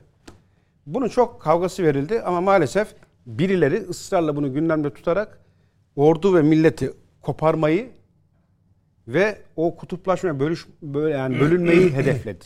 Biraz da acaba şu bu hani siz de yıllarca Türk Silahlı Kuvvetleri'nde görev yaptığınız için reklama da çok gideceğim. özür dilerim Yo, yo. Bey, bir Yani araya her darbe miyim? sonrasında yapılan bu yazılan darbe e, anayasaları ya bir anlamda askeri vesayetini de oluşturdu. Ya da bize sunulan işte bu anayasayı kardeşim alıp üzerinize giyeceksiniz. Biraz da o askeri vesayetin getirmiş olduğu baskı ki askeriyede başlayıp aslında kamu dediğimiz tüm alanlarda da bunu gördük sonra yavaş yavaş. Yani askeriyede başlayan ama sonra işte YÖK'te, hastanede ya Sayın Cumhurbaşkanı'nın başbakanken eşi Gata'ya değil mi? Evet. Gata'ya alınmadı ya. Gata'ya alınmadı. Ülkenin Başbakanın başbakanı eşi.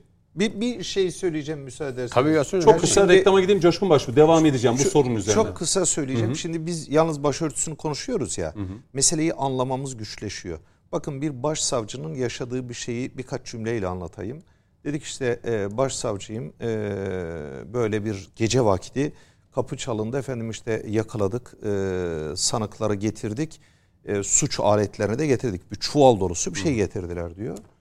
Çuvalı diyor açtım diyor baktım diyor Kur'an-ı Kerimler diyor Allah Allah. bir başsavcının yaşadığı hadis. Yani zihniyet bu. Zihniyet yani başörtüsü O zaman- yalnız başörtüsünü konuşuyoruz Evet. ama bu zihniyet onu yapıyor. Tam da işte o soruyu yani yıllarca hani peygamber ocağı dediğimiz Türk ordusu, Türk Silahlı Kuvvetleri yani bir anlamda her darbe sonrasında işte anayasada 80 darbesi sonrası değil mi? Yazılan anayasamızdaki o madde 82 değil mi? Tabii tabii 82 tabii tabii. tabii. Yıllarca yani 80'den itibaren aslında yasa ihlal edilmiş. Evet. YÖK tarafından, Türk Silahlı Kuvvetleri tarafından, Benim az önce vurulamak istediğim oydu. Milli Yani eğitim tarafından Milli Eğitim tarafından Yasin Bey'in alanına girip ukalalık etmek istemem. Benim anladığım anayasada işte tam böyle net olmasa da Mehmet abinin o tenkide de katılırım. Hani bunu biraz daha netleştirelim diyor doğru. Ama neticede maddede böyle bir uygulama var. Fakat sen bunu üstünü çizerek Amerika'nın Lozan'ı yok saydığı gibi bu masayı yok sayıyorsun. Hukuksuzluk orada başlamış. Doğru. Kılık kıyafet düzenlemesi içerisinde bir yönetmelikle keyfi demeyeceğim ama ideolojinin öne çıkıp keyfiyete de dayanılarak yıllarca aslında din ve vicdan özgürlüğü ve temel hak ve insan özgürlüklerinin de Türkiye'de ihlal edildiğini net bir şekilde görüyoruz. Peki çözüme gelelim. Anlattıklarınız çok önemli. Belki ikinciye başlarken ne yapılmalı? Yani anayasaya bu yazılmalı mı? Ee, Şimdi koruma şöyle. altına alınmalı mı? Burada tam onu e, konuşalım da e, hani ben direkt Reklamlardan sonra yapalım mı? olur. Peki. At pası reklama. Ee, buyurun. Reklamlardan sonra devam edeceğiz. Evet konuşmak lazım devam ediyor. Ee, Mehmet Metiner, Coşkun Başbuğ, Yasin Şamlı ve Ahmet Yeliz ve ben Cüneyt Özdemir. İkinci bölüme başlıyoruz. Ee, Coşkun Başbuğ'un bitirmesi adına e, sözü vereceğim. Belki e, yarım kalmadı. Çünkü askerlik yaptığı dönemde e, yaşadığı e, şeyleri Herkesin de bildiği. Evet, herkesin de bildiği şeyleri bizlerle paylaştı. Peki e şimdi Türk Silahlı Kuvvetleri içerisinde de, emniyet içerisinde de başörtülü subay da var bildiğim kadarıyla. Mezun oldular. Sayın Cüneyt, Cumhurbaşkanı öyle bir- öyle bir- mezuniyet törenlerine katıldı. Öyle bir hava estirildi ki bazı insanlar hakikaten bu akıntıya kapıldı. Aman ha geldiği an bitti. Ne oldu? Şeriat geldi. Laiklik gitti. Cumhuriyet değişti. Ya kardeşim şu an herkes her türlü kıyafeti giymeye serbest. ve Özgürlüğüne sahip. Özgürlük ilk defa bu kadar zirvede yaşanıyor ülkede. Ben görüyorum kafelerde başörtülü kızımız yanında da baş açık. Gayet iyi ilişki kurabiliyorlar, sohbet ediyorlar. Hiç Belki kimse- kardeşi E o kadar. Ya be- kimse kimseye Sayın müdahale etmiyor. Cumhurbaşkanı söyledi aynı aile içerisinde başı açık olan var, başı kapalı olan Bu kadar. kardeşler var, kız kardeşler. E var. dert ne? Dava ne o zaman? Ha, birileri işte buradan işi kutuplaştırmaya götürdü. Ve birileri o birilerine hizmet etmek için bu işi bilerek gündeme taşıdı. Şimdi zaten bilinen konu. Yani ben e, Kılıçdaroğlu herhalde şeydi. Akşam 9 herkes de ekran başına. Çok önemli şeyler söyleyeceğim. Ben de hanıma dedim çabuk çekirdeği hazırla. Çayımızı demle. Kılıçdaroğlu önemli şeyler söyleyecek. Bekledim ki Yunanistan, Rusya, işte Ukrayna. Çıka çıka bu çıktı. Ya bu evvelden yediğimiz pilav tekrar ısıtıp önümüze getirmenin bir anlamı var mı? Ha o zaman şunu sorgulamak lazım. Niye? Şimdi bakın e, hep konuşuyoruz. Seçimde bizi nasıl bir tehdit ve tehlike bekliyor?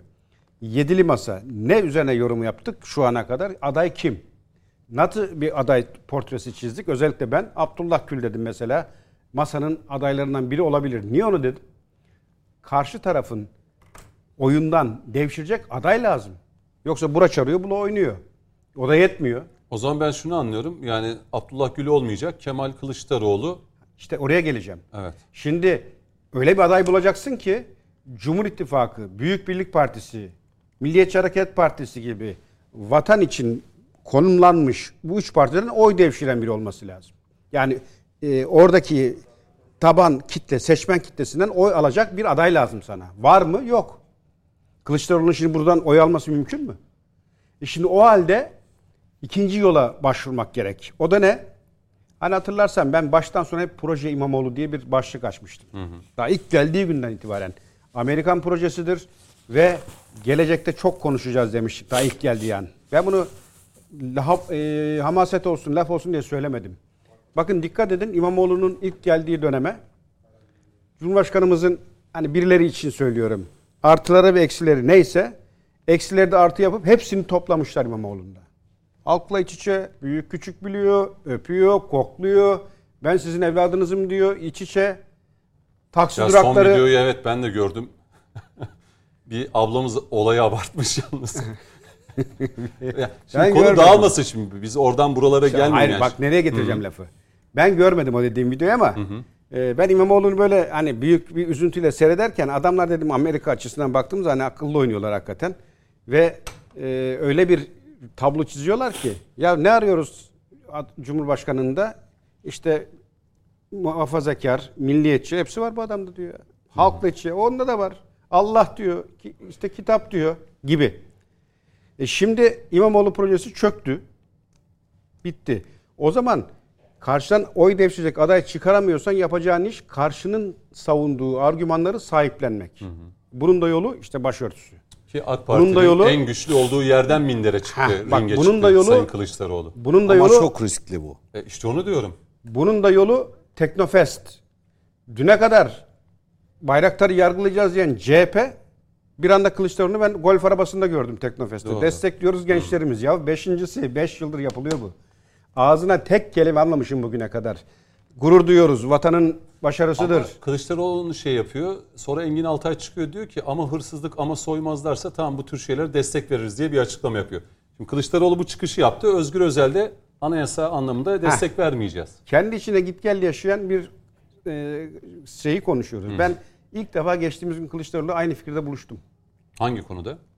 Masada kriz yok dedi. Nereden çıkarıyorsunuz bunları dedi. Yedili masada. B- Ben de katılıyorum. Kriz falan yok masada. Masa gülü oynuyor. Biz de cambaza bak bu 7 ayımızı yedi. Kriz CHP'nin içerisinde.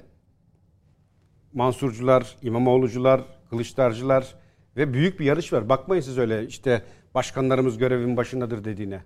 Başkanların aklı hep o tilkide, hep o adaylık konusunda. Ve şimdi burada e, Amerika üzerinden işi konumlandırırsan bu değerlere sahip çıkarak buradan o eksi nakıs puanları artıya çevirmenin yolu aranıyor.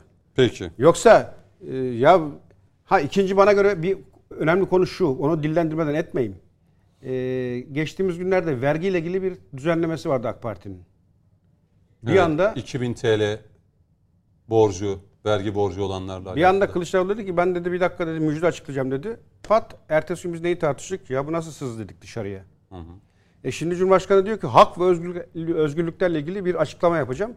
Pat bu çıkıyor. Ve ne hikmetse Cumhurbaşkanı yapacağı açıklamada Bunu daha önce örtüşüyor. konuşmuştuk acaba içeriden bürokratlardan. e, Esas bunları konuşmak lazım. Yoksa bunun samimi olmadığı, Peki. bunun oy için yapıldığı çok net. Peki. Şimdi e,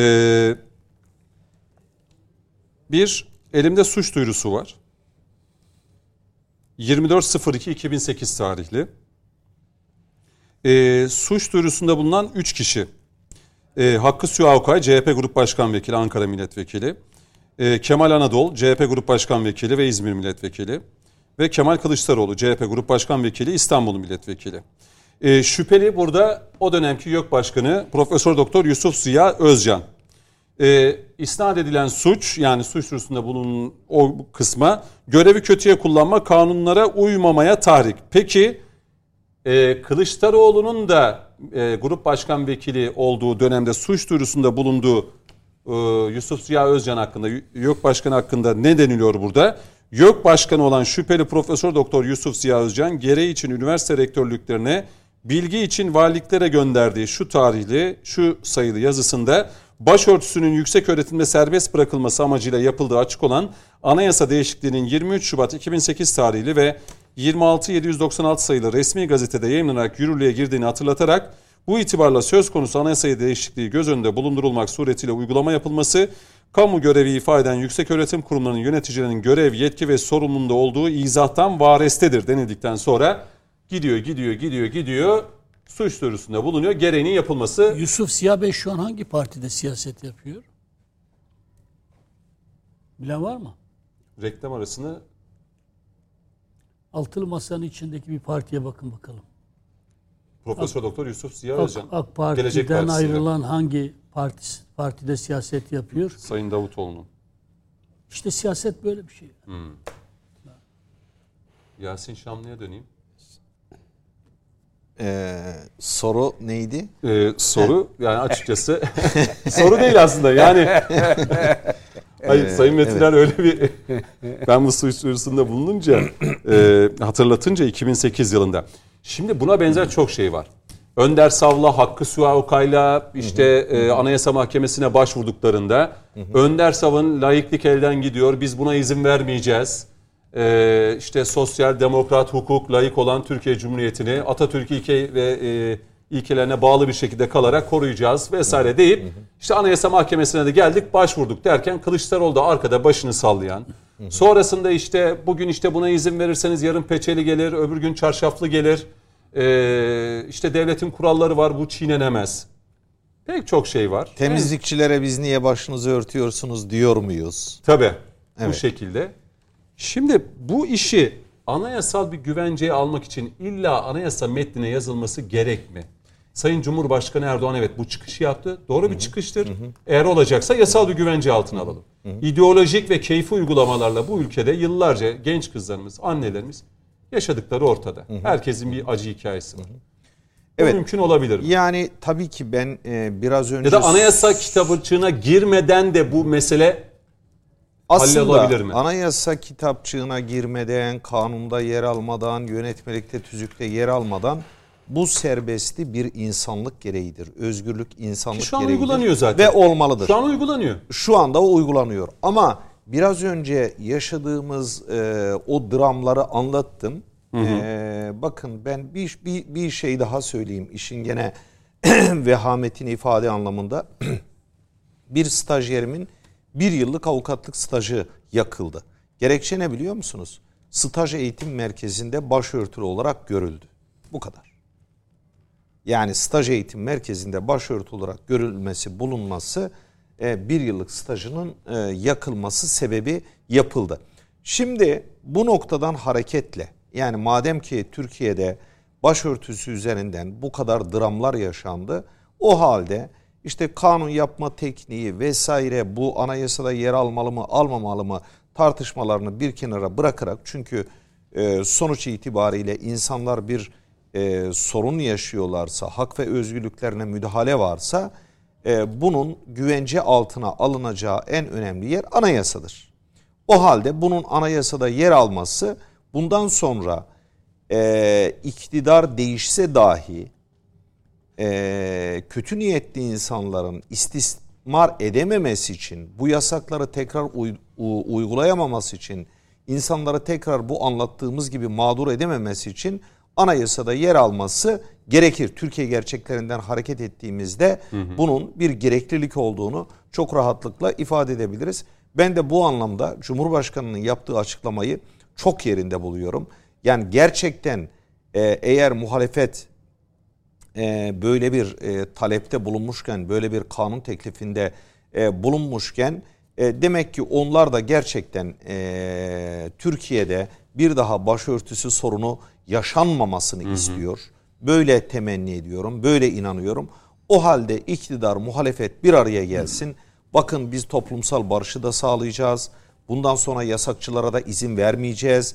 Kadınlarımız üzerinden siyaset yapılmasına da izin vermeyeceğiz. Tamam bu bunu da e, ilave edin. E, ve e, bunu anayasal güvence altına alıyoruz. E, dolayısıyla anayasanın değiştirilmesi kanunların değiştirilmesine göre daha nitelikli bir e, durum. O halde hukuk normlarının en üstünde yer alan anayasaya böyle bir madde koyuyoruz. Hak ve özgürlükleri bu şekilde güvence altına alıyoruz demelerinde hiçbir mahsur yok. Hiçbir mahsur yok. Yani biraz önce anlattığım o kanun tekniği vesaire e, tartışmalarını da göz önünde bulundurarak bunu söylüyorum. Hiçbir mahsur yok. Son derecede yarar var. Çünkü e, ifade ettiğimiz gibi kanunları e, farklı şekillerde kötü niyetle yorumlayarak tekrar yasakları hortlatmak isteyen insanlara da bir engel teşkil edecektir. Bu özgürlüğün anayasada yer alması.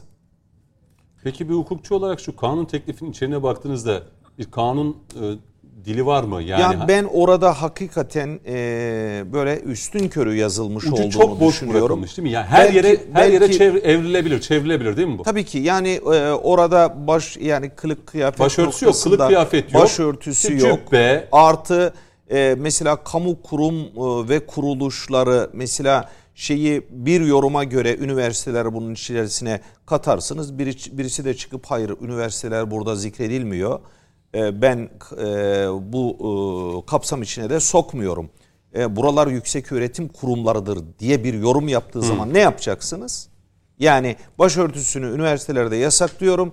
Burayı kamu kurum ve kuruluş olarak görmüyorum. Bana göre bu yüksek öğretim kurumudur dedi. Ne diyeceksiniz ona? Elinde de güç var böyle bir şeyi yapıyor. Dolayısıyla eğer bir şey yapılacaksa çok net, açık ve e, değiştirilmesi daha zor olan anayasada yapılırsa o zaman bunun samimi olduğu da gerçekten ortaya konulmuş olur. Ha bir de şunu ifade edeyim.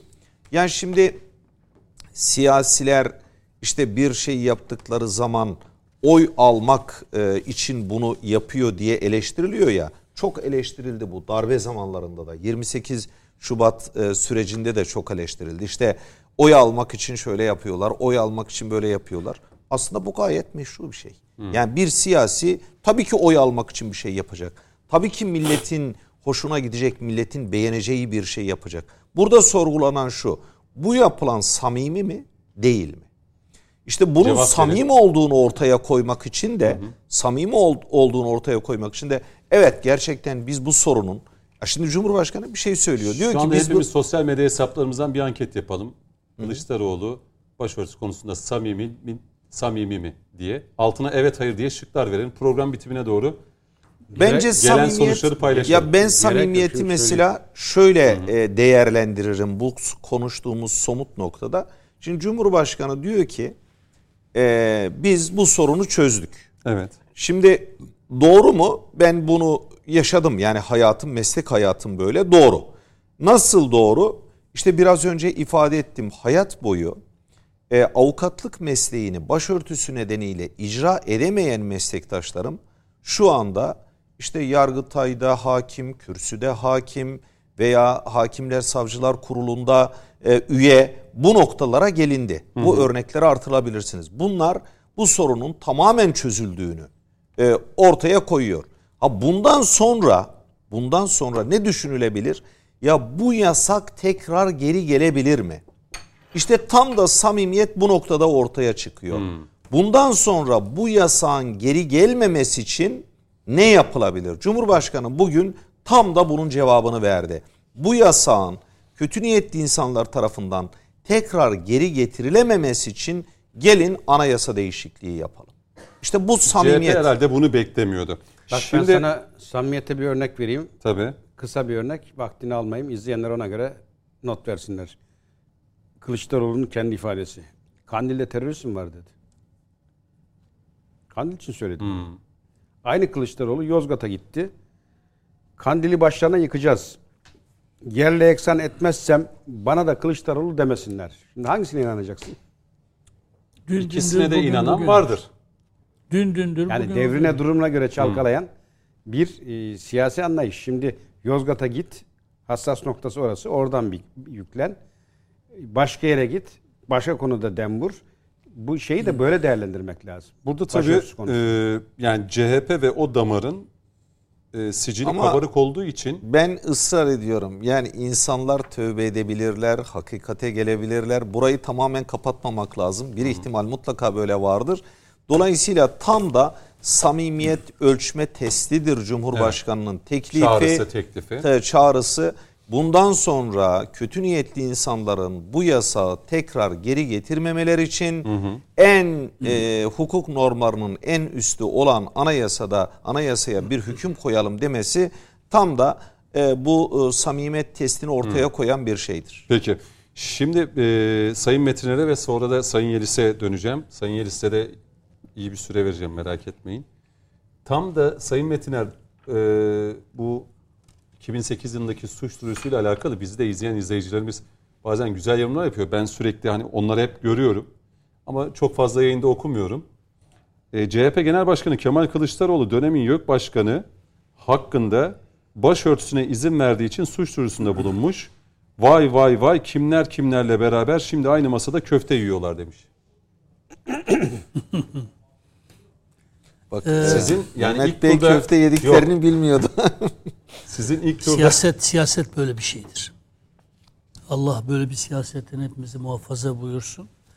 sizin İlk- sanki söyleminiz ilk turda söylediğiniz biraz daha kuvvetli ihtimal olarak ön plana çıkıyor. Yani bu masada Sayın Kılıçdaroğlu'na sufleyi veren öyle batım falan Amerika dememize gerek Şimdi yok değil mi? size size Kemal Kılıçdaroğlu başörtüsü konusunda yapıp ettiklerini söylediklerini değil de CHP'nin kurucu babalarından hadi Atatürk'ü katletken alıntılar yapsam var ya herkes şunu söyler bize ya o dönem geçmişte kaldı karıştırmayalım işte Atatürk böyle dedi ama böyle böyle falan. Kemal Bey'in bu, bütün bunların söylenene karşı söyledikleri var ya o kadar masumane şeyler ki yapıp ettikleri. Bakınız meraklılar için elinize kağıt kalem alın. Size bir kitap önerisinde bulunacağım. İslamcı bir yazar değil merak etmeyin. yani. İletişim yayınları arasında çıkmış. Not aldın alacak mısınız? Onur Atalay. Türkiye Tapmak diye bir kitap. Çok çok esaslı bir kitap. Bir daha ismini söyleyin. Türkiye Tapmak. Türkiye İletişim- Tapmak. Evet, Türkiye. Türk. Ha, Türkiye tapmak, Türkiye. Şimdi orada CHP'nin Atatürk'ü kastetmiyorum aman. Yani orayı geçin. Bütün CHP'nin kurucu babalarının, ideologlarının laiklikten önce de altı ok derken, Kamalizm derken büyük ses uyumuna uygun olarak söylendiği için 31'den itibaren söylediklerine bakınız. Kemal Bey'in başörtüsü konusunda söyledikleri, yapıp ettikleri biz CHP Genel Başkanı olarak zemzem suyu yıkanmış şeyler. Şimdi şunu söylemeye çalışıyorum. Birkaç tanesi aklıma geldi. Şükrü Saraçoğlu. Ya Şükrü dönemin- Saraçoğlu'ndan Evet. tut, Mahmut Recep Peker, Mahmut Esat. Kürtler konusunda söylediklerini anlasam utanırsınız. Ya. Din- din Hatta Türkler içinde mesela devletin Türk devleti olduğu söylenir. Onlar her Türk'ü de Türk kabul etmemişlerdir. Öyle bir Türk tarifi yapmışlar ki garibin Türk de Türk olmaktan çıkmıştır ya. Yani gavur gibi düşünmüyorsan, gavur gibi yaşamıyorsan, gavur dediğim kastettiğim tahkir ve tezif için değil. Medeniyetin şahikasını oluşturan Avrupalılar gibi, tıpkısının aynısı gibi düşünmüyorsanız, yaşamıyorsanız Türk de değilsiniz demiş. Yani gariban Türkiye de böyle zorlanmış. Zaten Kürdü tek bir seçeneği var. Ancak Türkiye köle olabilirsiniz. Bütün medeniyetin kurucuları Tü- Türkler olmuş. Kafalarındaki Türkler yani. Kurguladıkları Türkler. Makbul Türk. Kulakları çınlasın. Füsul Üstel hocanın bu konuda yazmış olduğu çok önemli bir eseri vardır bu Makbul Türk'le ilgili yazdığı. Şimdi biz, biz böyle bir CHP geleneğinden geliyoruz yani. Ve bütün anayasalarımız Onların yanında şey bir bütün anayasalarımız, bütün anayasalarımız CHP iktidarda olsun olmasın zaten bu resmi ideolojiye göre şekillendirilmiş metinler ya. Şimdi yasak tekrar gelir mi? Gelebilir mi? Bal gibi gelir. Ha AK Parti Cumhur İttifakı iktidarda olduğu sürece de gelmez elbette. Ama sandık bu belli olmaz ki. Onun için ha anayasal güvencelere kavuşturulduğunda darbe yapılır, yeni bir anayasa yapılır. O ayrı bir şey. Çok çok böyle uzatmanın manası yok ama bu işin en kolay yanı nedir biliyor musunuz? Anayasal güvenceye bağlamak. Efendim, anayasa tekniği bunu öngörmez. Bir şey yasak değilse zaten serbesttir falan. Geç bunu ya.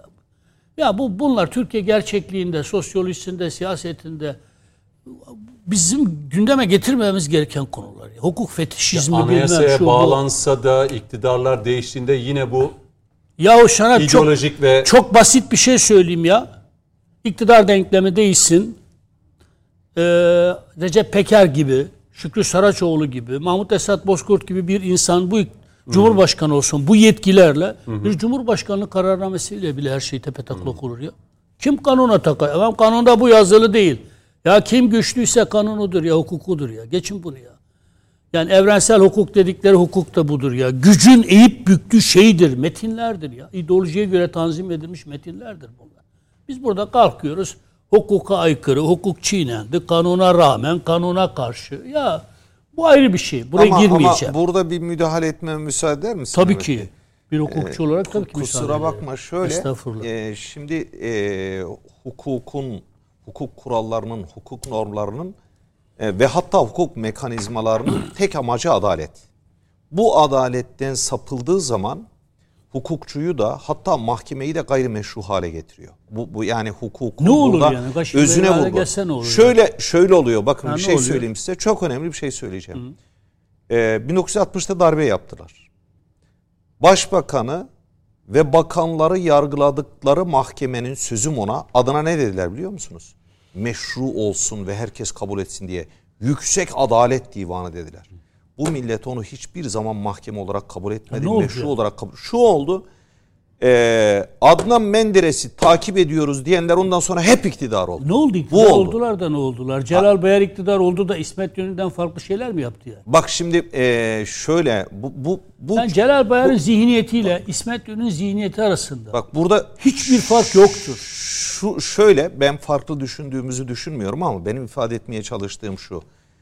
Ee, zulüm e, güçlü olabilir ama ömrü çok kısadır. Hayır, ona bir şey demiyorum. Bu dünyanın şeyler. dünyanın e, e, toprak itibariyle en geniş imparatorluğu Moğol İmparatorluğu'dur. Ömrü en kısa olan da Moğol İmparatorluğu. Ben onların bu teorik olarak hepimizin söyleyeceği şeyler. Ben şunu söylüyorum. Mesela Kürt açılımı, Kürt sorunu çözdük falan diyoruz ya. Evet. Yaptıklarının hiçbirisi anayasada karşılığı olan şeyler değil. Doğru. Hukukta yani karşılığı olan. gelir mesela şu an Herkes eşittir. ben kapatıyorum der. Mesela herkes Der. eşittir. der. Değil mi? Anayasa öyle demez mi? Evet. Tamam doğrudur. Herkes eşittir. Kanunda varken bile Kürt sorunu, Kürtler bu ülkede Kürt milletinin, Kürt halkının varlığı inkar edilmedi mi? Ya dili yasaklanmadı E, mı? doğru evet. Yani kanunlar öyle yasak koyuyor muydu? 1924'te Kürt halkının varlığını inkar eden bir anayasa kanun var mıydı? Yoktu. Hatta- Şimdi bakınız AK Parti'nin çözdük dediği Kürt meselesinde bile yarın tersi uygulamalar yapıldığında hiçbir garantisi yok. Anayasal garantisi yok. Bakınız Sayın Cumhurbaşkanımızdan rica ediyorum. Çok önemli şeyler yaptık. Hep birlikte yaptık. Bu milletle beraber yaptık. Ama artık Türkiye'nin bu sorunları yoktur. Zinhar yoktur. Artık yapılacak şey kalmadı demek doğrudur. Ama eksiktir. Bakınız anayasal güvenceler çok önemlidir. Yarın geldi TRT şaşı kaldırdı yani. TRT Kürdi'yi kaldırdı. Ne demek ya? Bu ülkede herkes Türktür. Kürt de Türktür yani. Etnisite anlamında. Böyle düşünen bir kafa yapısı iktidara geldi ve kaldırdı. Üniversitelerde mı Kürtçe bölümleri kapatıyorum dedi. Bir Davransa ne olur? Bakınız onun için başörtüsü meselesinde de kılık kıyafet özgürlüğüyle ilgili, tanzim alanlarıyla ilgili şeylerde bir, herkes için özgürlük isteyen bir yerde kendimizi konumlandıracağız. Herkes için. Yani başörtüler için özgürlük isteyen, başı açıklar için de. AK Parti böyle bir parti zaten. Bence gücünü buradan alıyor. Ama ama e, bir de hiç kimseye kılık kıyafetinden dolayı imtiyaz tanımayan ve herkesi kendinden bilen, kucaklayan bir özgürlük anlayışı. AK Parti'nin bir farkı da bu. Adalet dediğim şey bu zaten. Başını Allah'ın emri olduğu için kapatanı sen başını Allah'ın emri olmasına rağmen kapatmayanın üstünde tutarsan e bu ülkeyi yönetirken e, farklı e, semptomlara yol açabilir. AK Parti bunu yapmadı. Yapmadığı için bir kısım kesimler tarafından eleştirildi. Siz ülke yönetiyorsunuz ya ülkenin bütün vatandaşları birbirinden farklıdır ya. Kendi evlatlarımız arasında bile başı açık evlatlarımız var, başı kapalı evlatlarımız var yani. Siz başı açığa iffetsiz diyebilir misiniz ya? Veya başı kafalıya sadece onun için bu tür bakış açılarını da bizim değiştirmemiz Hangi lazım. konuda Bu anlattığın ya şöyle ben doğrusu fark edemedim ama ben şunu Getirip söylüyorum. Sayın Hukukun yani mesela Me- e, Mehmet Metinar'ın anlattığı şu hadise hukuki bir temel üzerine kurulu anlattıkları. Yani biz bunu hukukçu olarak şöyle izah ederiz. Başörtülünün de hakkı vardır. Başı açığın da hakkı vardır. Biz o hakkı ihlal edemeyiz. Biz hak e, kavramını Çok- üstün aynen onu tutarız. diyorum. Yani biz hakkın sahibinin kimliğine bakmayız. Haklı olup olmadığına bakarız. Farklı düşünmüyoruz. Farklı şeylerle ifade ediyoruz. Ben şunu söylüyorum. Yani hukuk, kanun, anayasa eğilip bükülebilir, değiştirilebilir. Ama onu eğip bükenler hukuku ihlal ettiklerinde kendileri gayrimeşru hale gelirler. Doğru. Ee, tarih boyunca da böyle olmuştur. Bakın e, hatta adalet kavramı o kadar sihirli bir kavram ki hiçbir diktatör, hiçbir katil ben adalete karşıyım demez. Niye? Toplumun kendisini reddedeceğini bilir. Dolayısıyla meşruiyetin, hukukun, hakkın böyle bir üstünlüğü var. Bunu bizim görmemiz gerekiyor. Peki. Yani o zulmedenlerin zulümleri de zulümlerinin ömrü de kısadır. Bunu bunu bunu Ben, herkesin ben bilmesi gerekiyor. cümlelerimi tamamlayayım. Aynen. Bir iki Evet. cümlem kaldı. Bu, bu mesele Ee, üzerinden evet. gideceğim yine. Yani hani Hayır, bu çok çok önemli. tutun. Sen Sayın- Kemal Kılıçdaroğlu'na da kendi partime de Cumhur İttifakı'nı oluşturan partilerin dışındaki partilere de önerim şu. Madem ki kılık kıyafet özgürlüğü bahsi açıldı lütfen meclisteki şu kravat mecburiyetini de ortadan kaldırın ya. Eski bir parlamenter olarak sizden rica ediyorum ya. Ya kravatı niye mecburi kılıyorsunuz ya? Sayın Metiner zaten bizim programda Ya o niye mec- ya dileyen kravat takar, dileyen takmaz yani. Böyle bir mecburiyet yok ya. Avrupa parlamentolarında bile böyle bir mecburiyet, böyle bir dayatma yok yani. Hazır da iş tüzüğü değiştirmek çok daha kolay. Anayasa değişikliği gibi değildir yani. Bir araya gelin, kravat takmak isteyen taksın, takmak istemeyen de takmasın ya. Böyle Ben bu şimdi siz e, çok tepki alacaksınız. bir, bir diğer e, bir diğer şey de şu çok net söylüyorum bakınız. Rica ediyorum. E, ben özgürlükleri önemseyen bir insanım. Herkes için özgürlükleri önemseyen bir insanım. Bu ülkede laiklik adına başörtüsü yasağı getirenlere karşı çıktığım gibi bunu ilk defa burada söylemiyorum. Din adına e, başı kapalılığı dayatan o mollatarist rejimleri de, totaliter rejimleri de kınıyor. Hiç kimse Allah'ın bekçisi, laikliğin bekçisi, Allah'ın mafyası, laikliğin mafyası değildir kardeşim. Din gönül işidir. Telkinde bulunabilirsin, tavsiye edebilirsin. Ama herkesin başını örtmesi gerektiğine inanan bir zihniyetle medeni olabilmek için, makbul Türk olabilmek için, beyaz Türk olabilmek için de herkesin başını açması gerektiğine inanan zihniyet arasında fark görmediğimizi net bir biçimde ortaya koymamız lazım ve Sayın Cumhurbaşkanımızdan bu ülkenin bir Kürdü olmaktan onur duyan birisi olarak rica ediyorum. Çok rica ediyorum. Yani Cuma günü Alevi vatandaşlarımız için yapacakları açıklamayı çok çok önemsiyorum. Çok da merak ediyorum ne söyleyeceğini. Ama birileri kalkıp da "Ya Alevi sorunu yok. Neyi açıklayacak demesin. Bu ülkede Alevi vatandaşlarımızın. Ona birazdan gireceğim. Yok girmeyeceğim Alevi meselesine. peki. Ama Sayın Cumhurbaşkanım yani 80 öncesinden beri beraber çalıştık. Sizin Kürt meselesindeki e, kardeşlik hassasiyetinizi bilen bir kardeşiniz olarak söylüyorum. Evet Kürt sorunu çözdük. İnkara değerli bir Kürt sorunu çözdük. Ama o yanlış terörle mücadele döneminden gelen Kürt kardeşlerimizin bir takım sıkıntıları var, talepleri var. Burada bir bir hepsini sıralayabilirim ama yeri burası değil. Kürtlerin sorunlarının olduğunu görerek, Kürtlerin taleplerinin olduğunu görerek bütün bunları da çözecek yeni ve güçlü bir irade ancak sizin üzerinden gelebilir.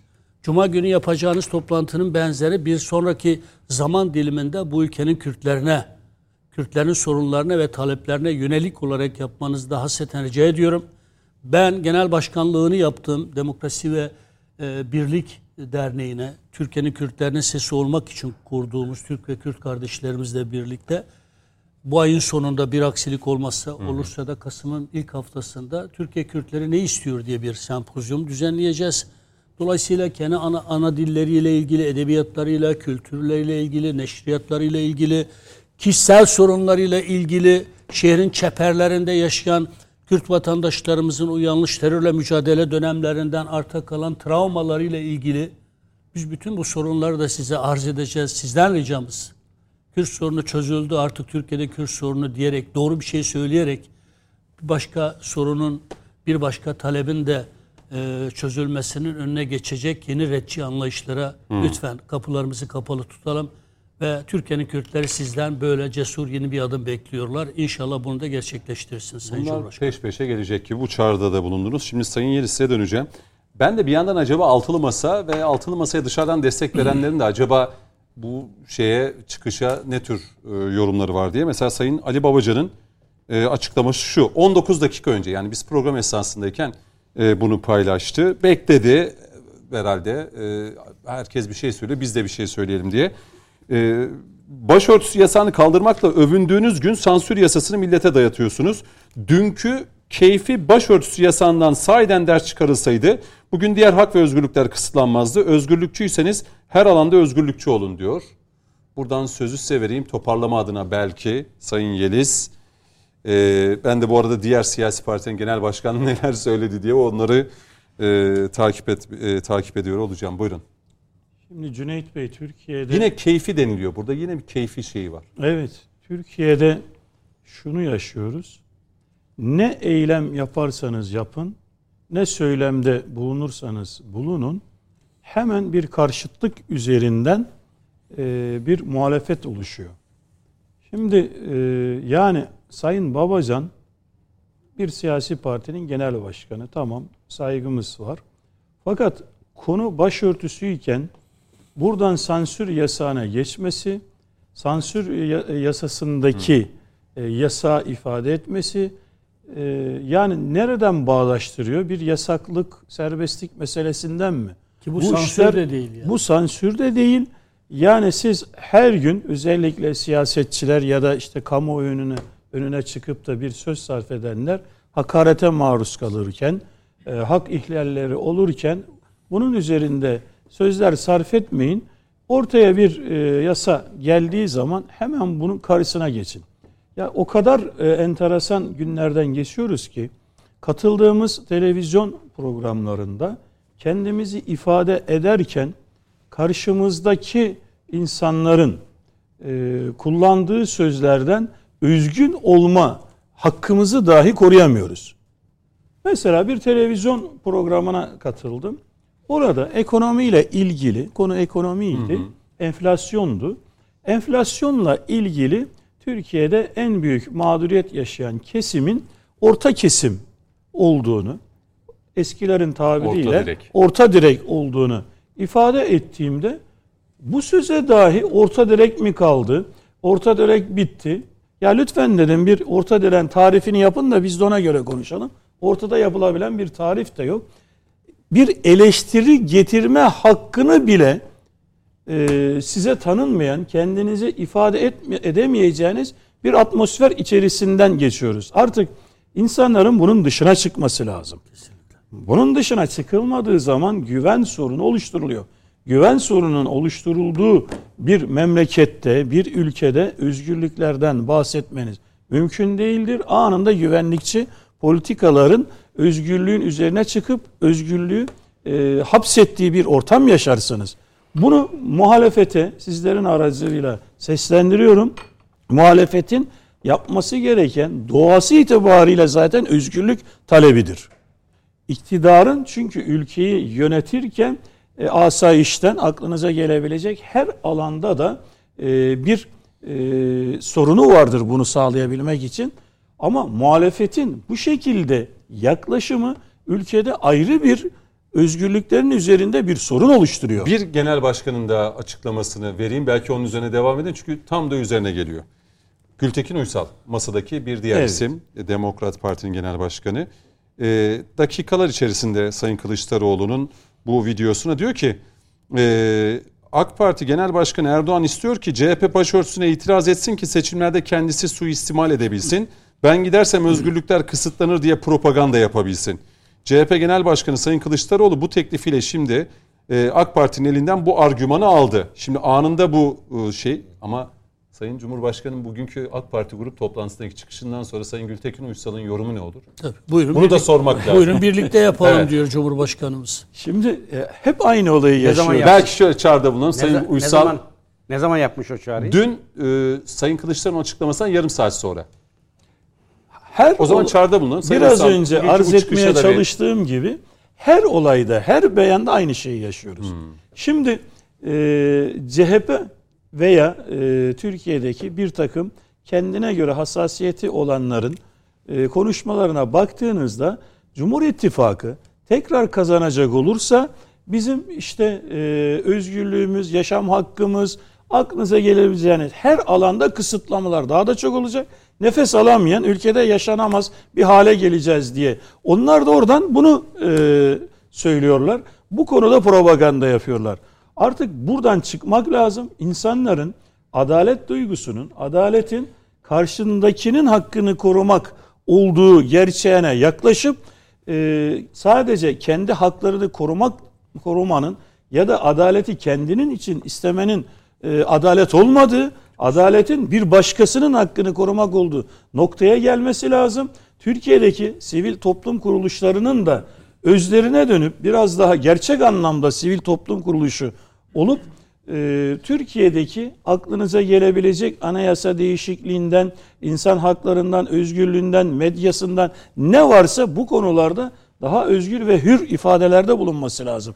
Böyle olmadığı zaman yaşadığımız olaylar karşıtlık üzerinden sürekli gidiyor. Bu nereye kadar bu şekilde gidecek? Bakın seçimlere 9-10 ay kaldı. Bundan sonraki süreç daha sertleşme şeklinde gider. Eğer bu daha sertleşme şeklinde giderse ülke bundan bir şey kazanmaz. Bu ülkede 84 milyon nüfus olarak her birimiz yaşıyoruz ve bu ülkede ne kadar özgürlükler önde olursa, insan hakları önde olursa, ne kadar e, huzur ve güven ortamı oluşursa hepimizin hem milli gelirden alacağı pay hem milli gelirin yukarıya çıkması noktasındaki katkılarımız çok fazla olur. Bu anlamda biraz önce Mehmet Bey'in söylediği yapacağı e, çalışmalarında, çalıştaylarında çok değerli buluyorum. Sayın Cumhurbaşkanımızın efendim e, Cuma günü herhalde açıklama yapacak. E, bunları da bugünkü e, yapılan açıklamayı da değerli buluyorum. Hemen bunun yanında da e, şunu da araya sıkıştırmak isterim. Cumhurbaşkanlığı hükümet etme sisteminin eksik kalan yönlerinin de mutlaka bir an önce tamamlanması lazım. Uyum yasalarıyla, denge ve denetimin daha sağlanmasıyla. Çünkü bu ülkenin yarınlarına bakmamız bir lazım. Güçlü bir meclisin oluşturulması, e, oradaki o e, yasa çıkartma noktasındaki eylemler noktasında da bir şeyler yapılması lazım. Biz hala 4 sene geçti. Biz hala parlamenter sistem üzerindeki kodlarla düşünüyor, konuşuyor ve beklentiler içerisindeyiz. Hayır efendim. E, bu sistem değişti. Yürütme ayrıldı, yasama ayrıldı. Yasamada artık daha e, çok yasamanın denge ve denetimin nasıl yapılacağı, buna göre teknik altyapı oluşturulması, buna göre milletvekillerinin donanımlı hukukçularla, donanımlı efendim yasa çıkartmadaki noktada ihtiyaçları giderilme noktasına gelinmeli. Hala e, hem halkımız hem meclisimiz milletvekillerinden sorunların e, efendim iktidar üzerinde, yürütme üzerinde çözümünü bekliyor. Hayır efendim, siz milletin taleplerini alacaksınız. Bu konuda yasa çıkarılması noktasında birinci önceliğiniz e, çabalar içerisinde olmanız gerekiyor. Yani yeni sistemin kodlarının anlaşılır hale gelmesi lazım. 10 ay sonraki seçimlere de bu mantıkla yaklaşılması lazım. Eğer bu mantıkla yaklaşmayı hem iktidar hem muhalefet ki muhalefet zaten elinden geleni yapıyor engellemek için e, bu mantıkla bir yere varılmaz. E, muhalefetin mantığına bakacak olursak sistem değiştirecek. Nasıl değiştireceksin? 400'ü nasıl aşacaksın? 360'ı nasıl aşacaksın? Açmadın diyelim ki e, varsayalım ki 350 milletvekiliyle geldin. O zaman e, bu sorunları nasıl çözeceksin? İki senede dört seçim mi yapmaya kalkacaksın? Yani o kadar çok sorular var ki işin kolayı varken, işin rahatlığı varken bir an önce bu noktalara gelinmesi lazım ve oy kaygılarıyla yapılan e, beyanatlar yerine bu ülkenin hayrına olan beyanatlara, tutumlara dönülmesi lazım. Biz anayasa değişikliğini yapalım e, dediğimiz zaman, Sayın Cumhurbaşkanımız da bunu ortaya attığı zaman bir e, sıcak yaklaşım olabilseydi bugün çok daha yollar alınabilirdi. Her konuda aklınıza gelebilecek. İnşallah insanların oturup sakin kafayla Benim yaptığım söylemlerin ucu nereye gidiyor? Benim yaptığım söylemlerin ülke birliğine, ülke dirliğine, yarınlara ne faydası var? O noktadan bakmalarının da, da faydalı olduğunu düşünüyorum. Şimdi e, bir yandan sosyal medyaya bakıyorum. Mesela e, CHP içeride bayrak açmış bir isim. Tanju Özcan, Sayın Metiner. E, ben bir kamu kuruluşu olan Bolu Belediye Başkanıyım diyor. Zaten benim belediyemde ve başka kamu kurumlarında başörtüsü sorunu yok ki. Olmayan bir sorunu açmak yerine var olan meselelerin üzerine gitmek ve onları tartışmak daha önemli değil mi diyerek sanki hani dediniz ya CHP içerisinde Kılıçdaroğlu'na bayrak açanlar yani zaten daha önceden bayrak açan bir isimli Tanju Özcan. Bunu da açmış. Şimdi e, bunu da hatırlatayım dedim. E, reklama git yine reklama gitmeden önce 6-7 dakikam var ama Coşkun Başbu. Şimdi tam da Mersin'deki bu hani yaşanan terör saldırısı CHP'nin tutuklu gazeteci raporu vardı. Orada bir DNA testi vesaire İçişleri Bakanı ve Sayın Kılıçdaroğlu ve CHP kurmayları arasında bir polemik yaşandı karşılıklı. Sayın e, Bahçeli bir çıkış yaptı. Dedi ki yani bu DNA MNA'da yani Sayın Kılıçdaroğlu sen git DNA'nı yaptır cevabını da DNA'nda bulacaksın diye bir e, grup toplantısında cümle sarf etti. E, tam CHP aslında bu tutuklu gazeteci raporunun altında sıkışmışken bir hamle geldi. E, bu hamle CHP'yi hani buradan kurtarıp işte başka bir alanda CHP'yi konuşuyoruz şu anda Kılıçdaroğlu başörtüsünü.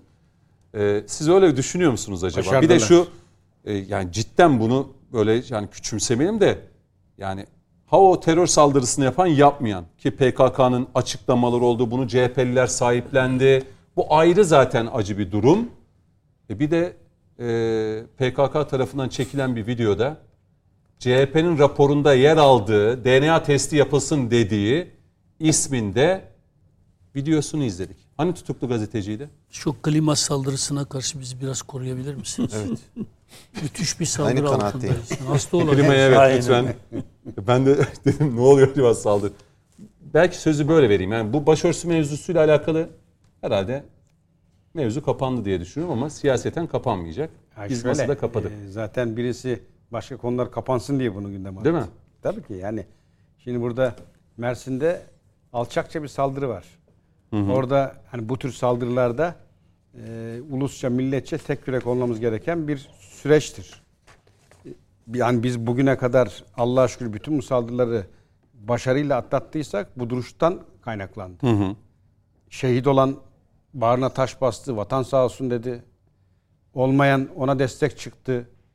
Milletçi el eleyiz dedik. Bu zor günleri aşacağız dedik ve Allah'a şükür aştık. Ee, çok az bir yolumuz kaldı özellikle ülke içerisinde. E şimdi tam da böyle bir süreçte e, bana göre işin arka planında çok farklı niyetlerde olan bir planlı saldırıyla yüz yüze kaldı. hani Mersin saldırısı evet alçakça bir saldırı ama orada şeyi atlamamak lazım HDP güzellemelerini. Ben Bence şimdi- e, yani PKK'lı teröristin çekilen videosu ayrı bir şey. Bak, Ya hepsine O tek başlı tek, başına abi. hepsine tek tek geleceğim. Bunu- Hepsine tek tek geleceğim. Bakın şimdi saldırı yapıldı. Öyle ya da böyle bu terör saldırısı ve mahlukat Evet. insan aklına gelmiş bir yapı tarafından bu gerçekleştirildi. Orada başarıyla karşı koydu mu güvenlik güçlerimiz? Koydu. Şehidimiz var mı? Var. Allah nur içinde yatırsın.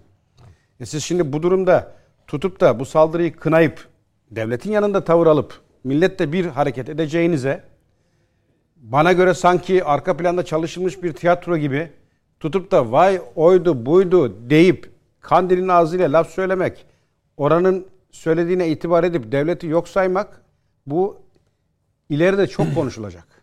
Bakın bu ileride çok konuşulacak. Ve enteresandır bunu yapanlar yani Atatürk'ün temsil ettiği bir, e, kurduğu bir partiyi temsil ettiğini iddia edenler. Şimdi her ne olursa olsun, her ne olursa olsun düşünebiliyor musun? Almanya'da Baydarmeinhof, İtalya'da Kızıl Tugaylar, işte İspanya'da ETA. Bunların ağzıyla konuşan bir muhalefet. Hiç görebilir misiniz böyle bir şey?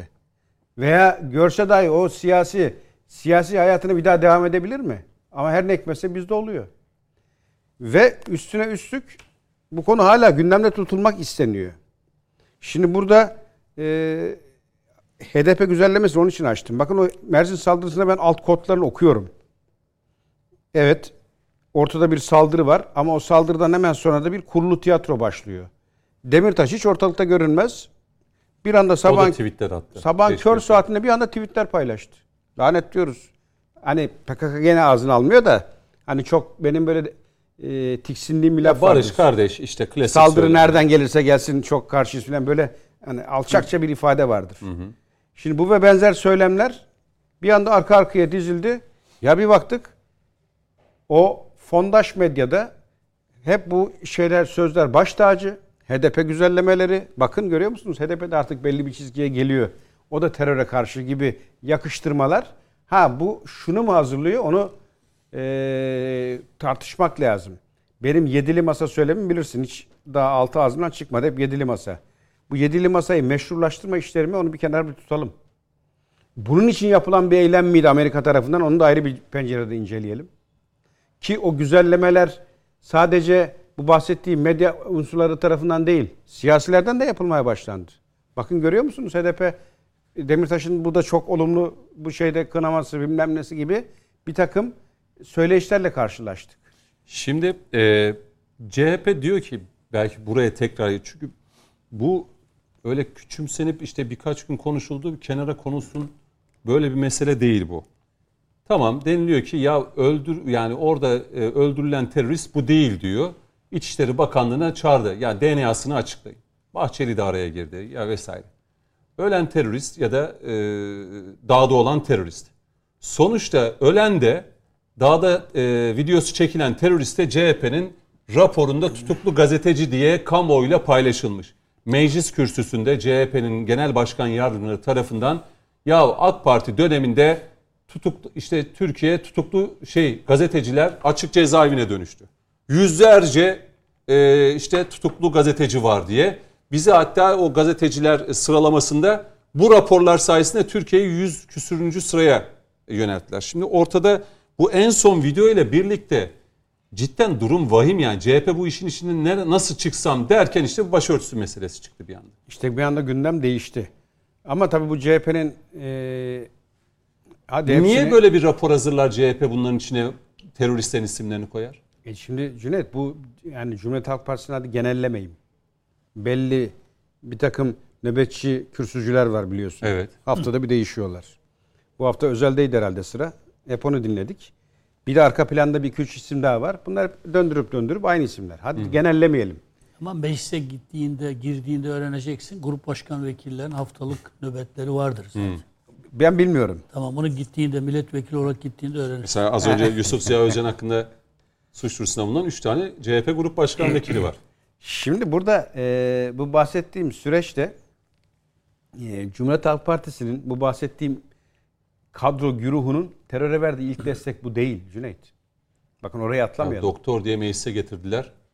PKK, YPG'de çıktı biliyorsunuz. Hangi birini sayayım ya? Yani bakın şu an aklıma geldi. Hatırlarsanız Cumhurbaşkanı haklı bir refleksle dedi ki bu FETÖ denilen dedi insan kılındaki mahlukatlar mahkemeye gidip gelirsen gidip gelirken bir kavun içi turuncu bir elbise giydirelim dediler. Bana göre çok doğru bir e, tanımlamaydı. Ne dedi Kılıçdaroğlu biliyor musunuz? Ya dedi bunlara dedi bunları giydirmeye utanmıyor musunuz? Bu insanların onur ve şerefi yok mu dedi. Ya teröristten bahsediyorsun. Onur ve şeref dediğin adam senin halkına mermi yağdıran alçak. Senin meclisini bombalayan terörist. Hangi onurdan, hangi şereften bahsediyorsun? Çok net bir soru yönelteyim. Rekl- cevabı alayım reklama gideceğim yine. CHP'de yıllarca hep işte altı ok üzerinden işte şu damar, bu damar, ulusalcı, kemalist sayabiliriz değil mi? İşte laik, seküler dediğimiz. Farklı damarlar vardır ama hepsi işte bir potada birleşirler. Yani o CHP'nin altı okunda birleşirler. Şimdi bu damarlar içerisinde en, yani ya dilim de varmıyor. Sayın Bakan dedi ki MLKP, DHKPC, PKK saydı rapor içerisinde yer alan teröristlerin sayılarını gazeteci diye. Bir daha iş yok. Evet, bir damar var mı CHP'de böyle e, o damarın ismini de işte tanımlayamıyorum yani. Ne diyeyim o damar? O zaman ben sana genel bir tanımlama yapayım. Hı hı. Yedili Masa'nın ana aktörü, e, daha doğrusu bu hepsi için geçerli ya. Yani mevcut siyasi iktidara muhalefet yaptığını iddia ediyor. Hı. Aslında bu masanın yaptığı ülkeye muhalefet, milli beka, milli dava, milli konularda bir tane şöyle bir ağız birliği gördün mü? Evet hakikaten e, orada şöyle burada böyle ama bu konuda Allah var. Devletin milletin yanında durdular diyeceğin tek bir yer gördün mü? Az önce kandili yıkmazsam bana da Kemal demesinler diyen tezkereye hayır dedi. Hadi buyur açıkla. E şimdi yedili masada bunu sırtlayan iki parti var. HDP ve CHP. Diğerleri milliyetçi muhafazakar tek ses çıkmıyor. Ya susmak onaydır.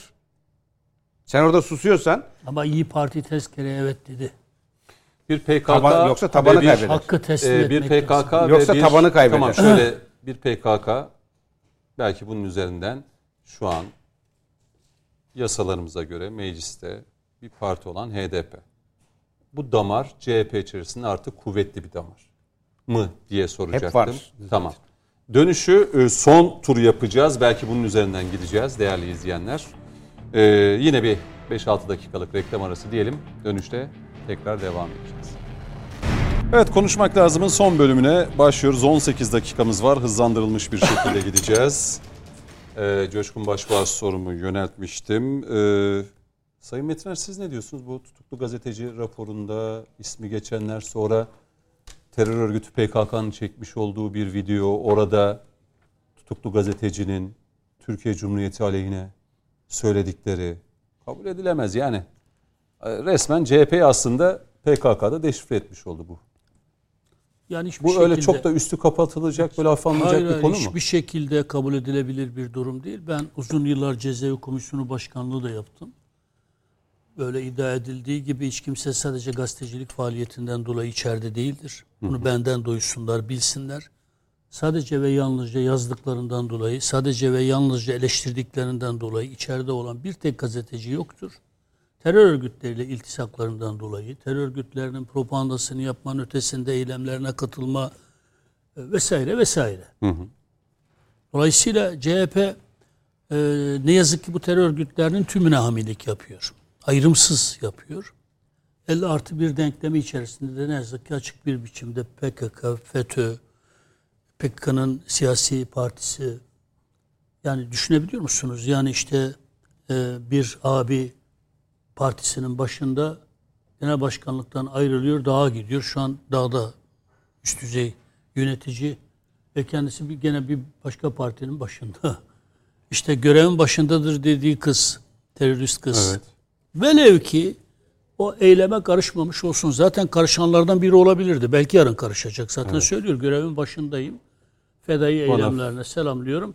Yani sırf CHP'nin efendim işte bu İçişleri Bakanlığı'nın açıldı, açıkladığı kız değil demesi üzerinden bir e, karşı propaganda geliştirmesine gerek yok. Orada gazeteci diye tanıttığı kız şu an dağda e, PKK'lı bir terörist olarak kendisine verilen görevinin başında olduğunu söyleyen ve o Mersin'deki eylemi gerçekleştirenler de selamlayan birisi. Yani CHP için bir utanç kaynağı bu. Bakınız CHP ben şey gibi düşünmüyorum. Ben. Efendim eski CHP çok iyiydi, yeni CHP çok kötü. Hiç alakası yok yani.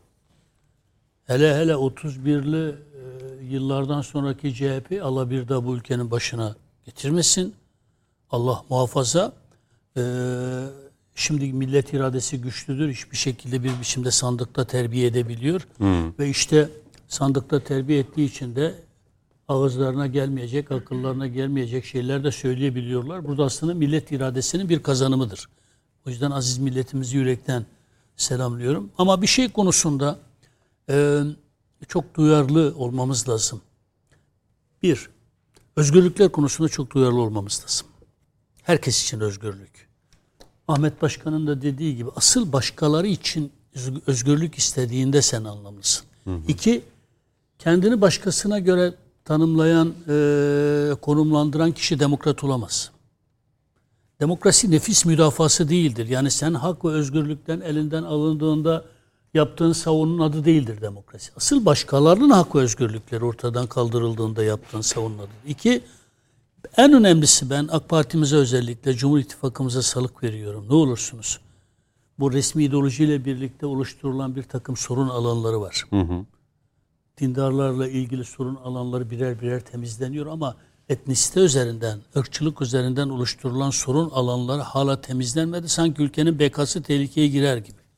Hala işte sorduğunuz zaman iki defa şu an burada Kürt desem, Alevi desem ya işte Türkiye'de Kürt sorunum var, Alevi sorunum var. Ya kardeşim niye rahatsız oluyorsun ya?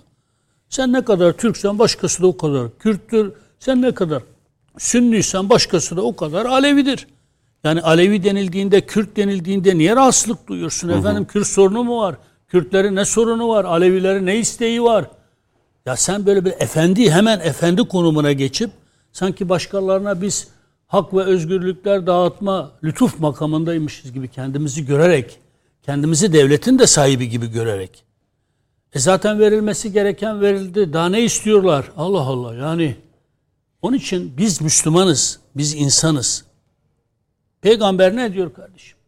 Cenab-ı Allah ne diyor biz ona bakarız. Benim ölçüm bu Mehmet Metin olarak. Ne diyor Peygamberimiz? Müminler kardeştir. Bitti. Peygamber ne diyor? Yine ayet kelime ne diyor? Biz sizi farklı farklı yarattık. Niye yarattık farklı? Allah istese herkesi Türk olarak yaratamaz mıydı? Kürt olarak sizi farklı dillerde yarattık. Bu Allah'ın ayetidir diyor. Bu farklılıkları ortadan kaldırmayacaksın. Peygamber ne diyor? Hepiniz bir tarağın dişleri gibi eşitsiniz ya. Hı. Bir Türk bir Kürt'ten, bir Kürt bir Arap'tan eşit üstün değildir. Üstünlük ırk üzerinden tanımlanmaz. Bu ırkçılıktır, bu asabiyedir. Bunu cahiliye pisliği olarak kabul ederiz. Peki ne yapacağız? Ben AK Parti'mize özellikle şey veriyorum. Bunu siyaset diline dönüştürdük. Yeniden bu hı hı. dili ihya etmemiz lazım, inşa etmemiz lazım. Kendimiz için ne istiyorsak, başkaları için de onu isteyen, bize yapılmasını istemediğimiz hiçbir şeyi başkasına asla yapmayan e, bir e, anlayışı yeniden siyaset ikişer, diline... dakika zaman evet, vereceğim. Ve birlikte Türkiye olduğumuzu, farklılıklarımızla birlikte anlamlı bir bütün oluşturduğumuzu e, bilerek herkesi kucaklayan bir yeni siyasete yönelmemiz Kapanışta yine söz hakkı vereceğim. Hızlı gideceğim. Çünkü Cuma günü Sayın Cumhurbaşkanı Alevi vatandaşlarımızla alakalı Sayın Ahmet Yeliz e, açıklamalarda bulunacak. Şimdi e, şöyle bir baktım.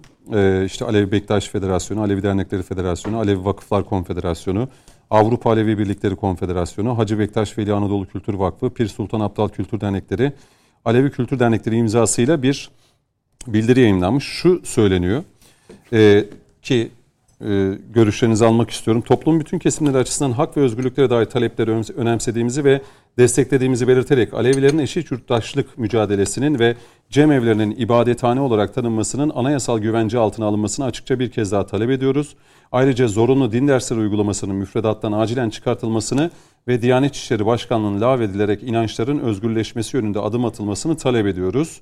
Yine Aleviler ve halklara yönelik katliamlarda yüzleşilmesi, devlet olarak Alevilerden ve katledilen halklardan özür dilenmesi, bu katliamların insanlara karşı işlenmiş suç kapsamına alınmasını istiyoruz. Ee, bu bağlamda işte biz aşağıda imzası bulunan Alevi kurumlar olarak yıllardır mücadelesini yürüttüğümüz ve üzerinde ortaklaştığımız temel taleplerimizin e, yasal ve anayasal güvence altına alınmasını da bir kez daha ifade ediyoruz. Şimdi Sayın Cumhurbaşkanı Başbakan olduğu dönemde devlet adına pek çok şeyden özür diledi.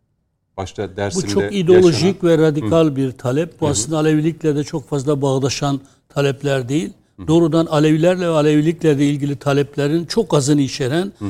ama daha çok e, ideolojiye, radikalizme Hı. yaslanan bir Sayın talepler paketi Sayın Cumhurbaşkanı Cuma günü açıklar Alevi vatandaşlarımızla alakalı ki federasyon ve derneklerden gelen de talep bu.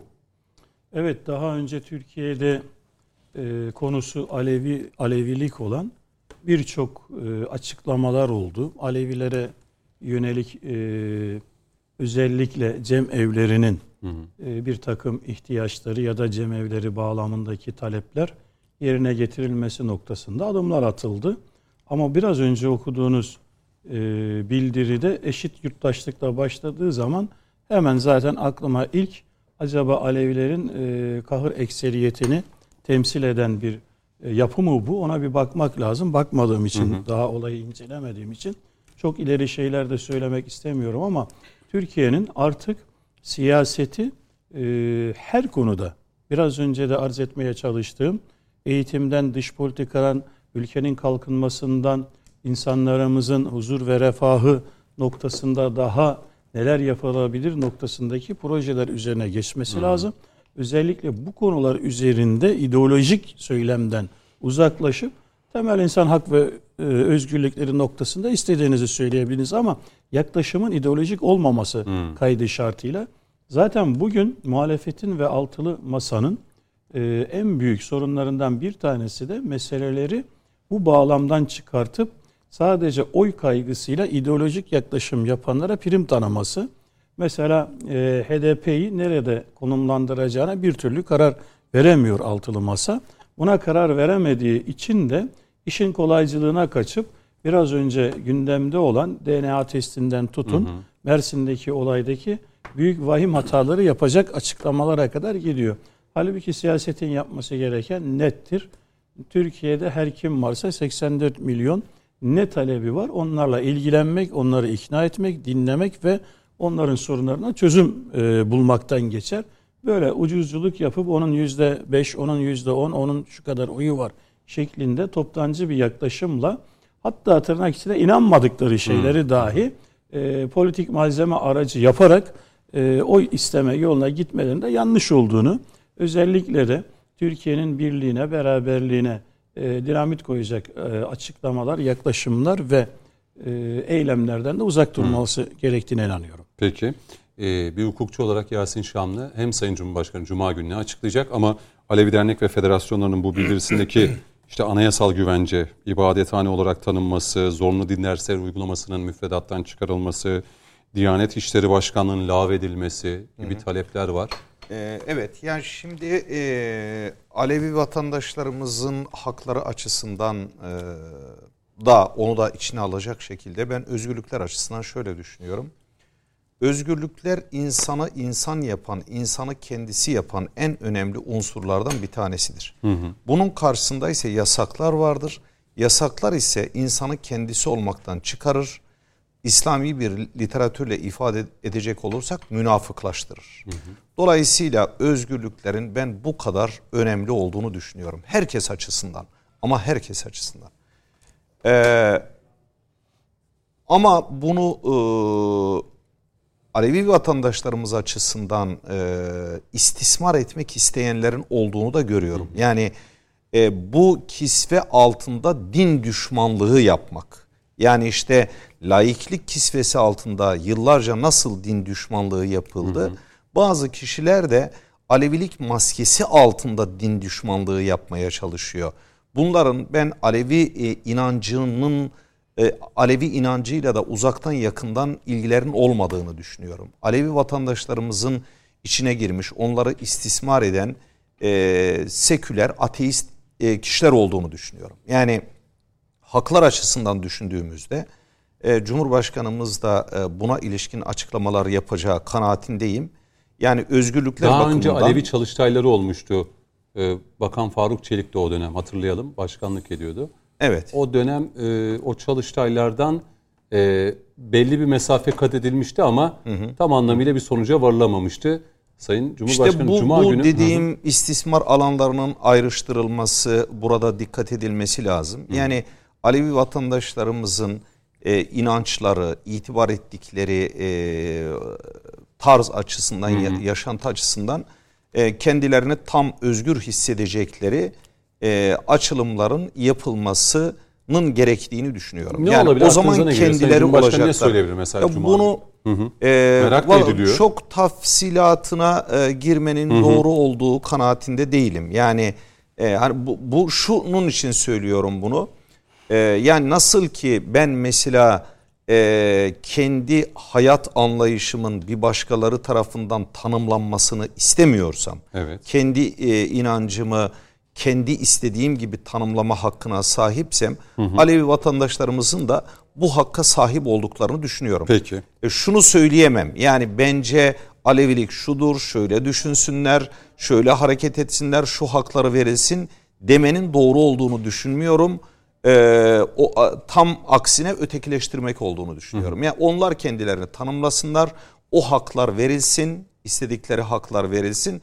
Ama burada dikkat edilecek tek şey nasıl ki tarihimizde laiklik maskesini giyerek din düşmanlığı yapanlar olduysa ki bu başörtüsü yasağını konuşmamızın sebebi onlardır. Aslında orada bir İslam düşmanlığı yapılmıştır.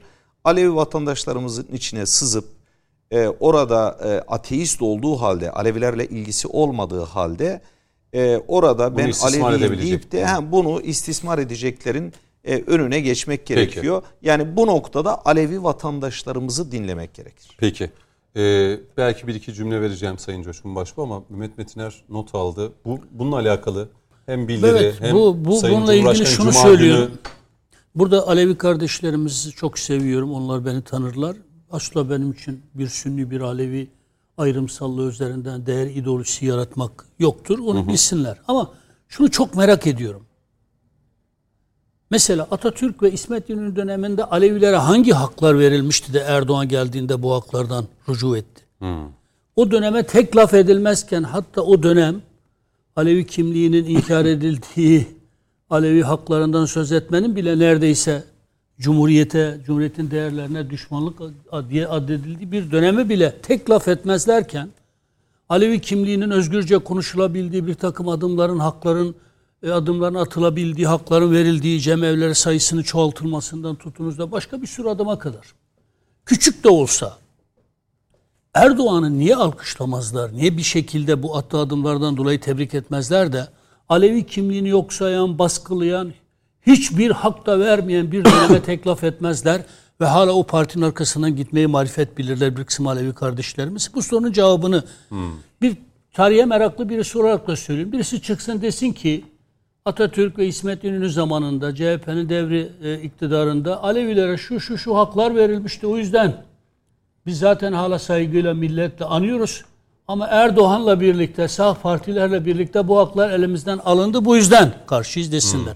Aynı şey Kürtler açısından da benim mensubu olmaktan da on- onur duyduğum, e, kendi halkım, milletim iç- açısından da söylüyorum. Ya CHP Kürt kimliğini inkar eden bir parti. Asimilasyonu yapan bir parti. Katliamları yapan bir parti. Tek parti iktidarından bahsediyorum. 23'e kadar var Kürt halkı, Kürt milleti. Ziya Gökalp bile Kürt milletidir. Fakat birdenbire buhar oluyor. Herkes Türk oluyor. Katliamlara girmeyeceğim. Fakat Erdoğan geliyor. Kürt sorunu benim sorunumu çözeceğim diyor. Çözüyor da. Attığı adımları bir bir anlatmama gerek yok. Siz, sizin kimliğinizi inkar eden, asimilasyona sizi tabi tutan, zulme maruz bırakan bir CHP ile bugün tekrar işbirliği yapmayı Kürtlük adına gerekli görüyorsunuz. Ama bu sorunu çözen, çözmek için de çok cesaretli adımlar atan bir yiğit adama, bir cumhurbaşkanına düşmanlık yapıyorsunuz. İşte burada ideolojik sayık dediğim şey bu. Erdoğan ne yaparsa yapsın, onun üzerinde taşıdığı değerler bu tür bildirileri Kürtler adına da Aleviler adına da hazırlayanlar açısından sorun teşkil ettiği için. Coşkun Başbuğ'la bitireceğim. Belki Maalesef, bu konuda Sayın maalesef. Cumhurbaşkanı Cuma günü ne Yani ne açıklar diye. Alevilik budur ne de Kürtlük budur bana göre. Şimdi ben mesela şöyle bakıyorum. İki dakika. Cumhurbaşkanımız Cuma günü e, önemli şeyler söyleyecektir. Teferruatına girmeden şu başlığı açmak istiyorum konuya. E, barış gönüllüleri Amerika'nın zamanında Anadolu'yu köy köy gezen esası savaş gönüllüleri olan yapı Anadolu'yu zaten etnik ve dini kimliklere bölerek ileride oynayacağı oyunların haritasını çıkardı. Ben çok iyi hatırlıyorum. 64 doğumluyum. Ben doğduğumda aklım erdiğinde 10 yaşındayken Alevi ne Sünnini bilmezdik. Yan komşum Alevi mi değil mi? Mevzusu daha geçmezdi. Karşı komşum Kürt mü değil mi? Mevzusu daha geçmezdi. Çünkü bilmezdik biz o kavramları. Fakat dikkat et bütün İslam coğrafyasında bu oyun kuruldu. Avrupa'da böyle milim milim geçen mezhebe göre haritalar yıllardır hiç sorun çıkmadan yaşıyor. İndiğin an Orta Doğu'ya Alevi çoğunluğun başına Sünni yönetim, Sünni çoğunluğun başına Alevi yönetim. Bilerek getiriliyor Şii yönetim ne dersen de adına. Niye? Çünkü kaşımaya müsait ortamdır bunlar. Şimdi 80 öncesi maalesef yavaş yavaş konu ısıtıldı ve biz bir anda Alevi, Sünni, Kürt, Türk bunları tartışmaya başladık. Sağ soldan sonra bunlar Ha. çok konuşulur. E çünkü zaten o barış dediye bize yutturulan savaş gönülleri bunları belirledi. Siyaseten böyle biliriz dedi. Dosya sağ sol oynanacak koydular dolaba.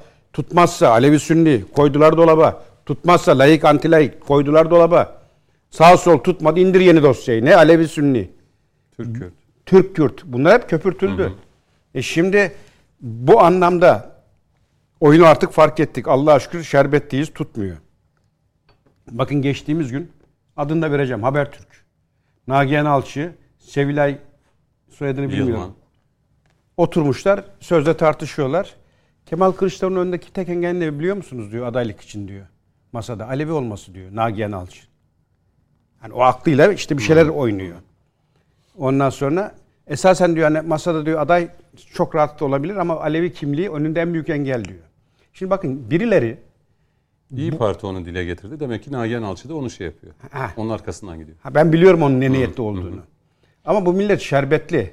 Bu bahsettiğim yapılar giderken biz geliyorduk. Bu kartlar oynandı. Tutmadı bu oyunlar. Dolayısıyla birileri hala ısrarla bunu pişirmenin gayretinde. Bu açıklamalarda şu az önce senin ifade ettiğinde Ahmet Bey'e katılırım. Kim, nasıl bir çoğunluğun temsilcisi bilmiyorum. Ama böyle ayrıştıran, öteleyen veya mevcut kurumları yıkan, Diyanet kaldırılsın şu bu. Ben bunları pek Dolayısıyla hani Dernekler Federasyonu'nda büyük bir beklenti içerisinde biraz da ideolojinin de ötesinde talepler bunlar. Heh. Ee, bakalım Sayın Cumhurbaşkanı Cuma Ha burada kucaklayan baş tacı gelsin bana. Desin ki kardeşim biz hepimiz aynı ülkenin insanlarıyız. Eksiklerim Temsil- benim bunlar. Bunları tamamlayın bitsin bu iş. Ki cemevleri ibadet evidir kabul ederim. Temsilde adalet vesaire Bitiriyorum. Ha, bunlar. Bunlar eyvallah ama bunun haricinde e, çizmeye yaşayan talepler olduğu an ben arkada başka niyet ararım. Peki. Ee, bitiriyorum bugünü. Ee, içeriği ve siyaseti konuştuk. Coşkun Başbuğ, Yasin Şamlı, Ahmet Yeliz ve Mehmet Metin'e çok teşekkür ederim. Ayağınıza, ağzınıza, yüreğinize sağlık hepinize. Ee, sizler de izlediniz değerli izleyenler. Sizlere teşekkür ederim. Programın tekrarı gece yarısı biliyorsunuz. Bizden sonra sert sorular var. Konuk Sinan Ogan. Bu bilgiyi de verelim. Haftaya görüşmek üzere efendim. Hoşçakalın.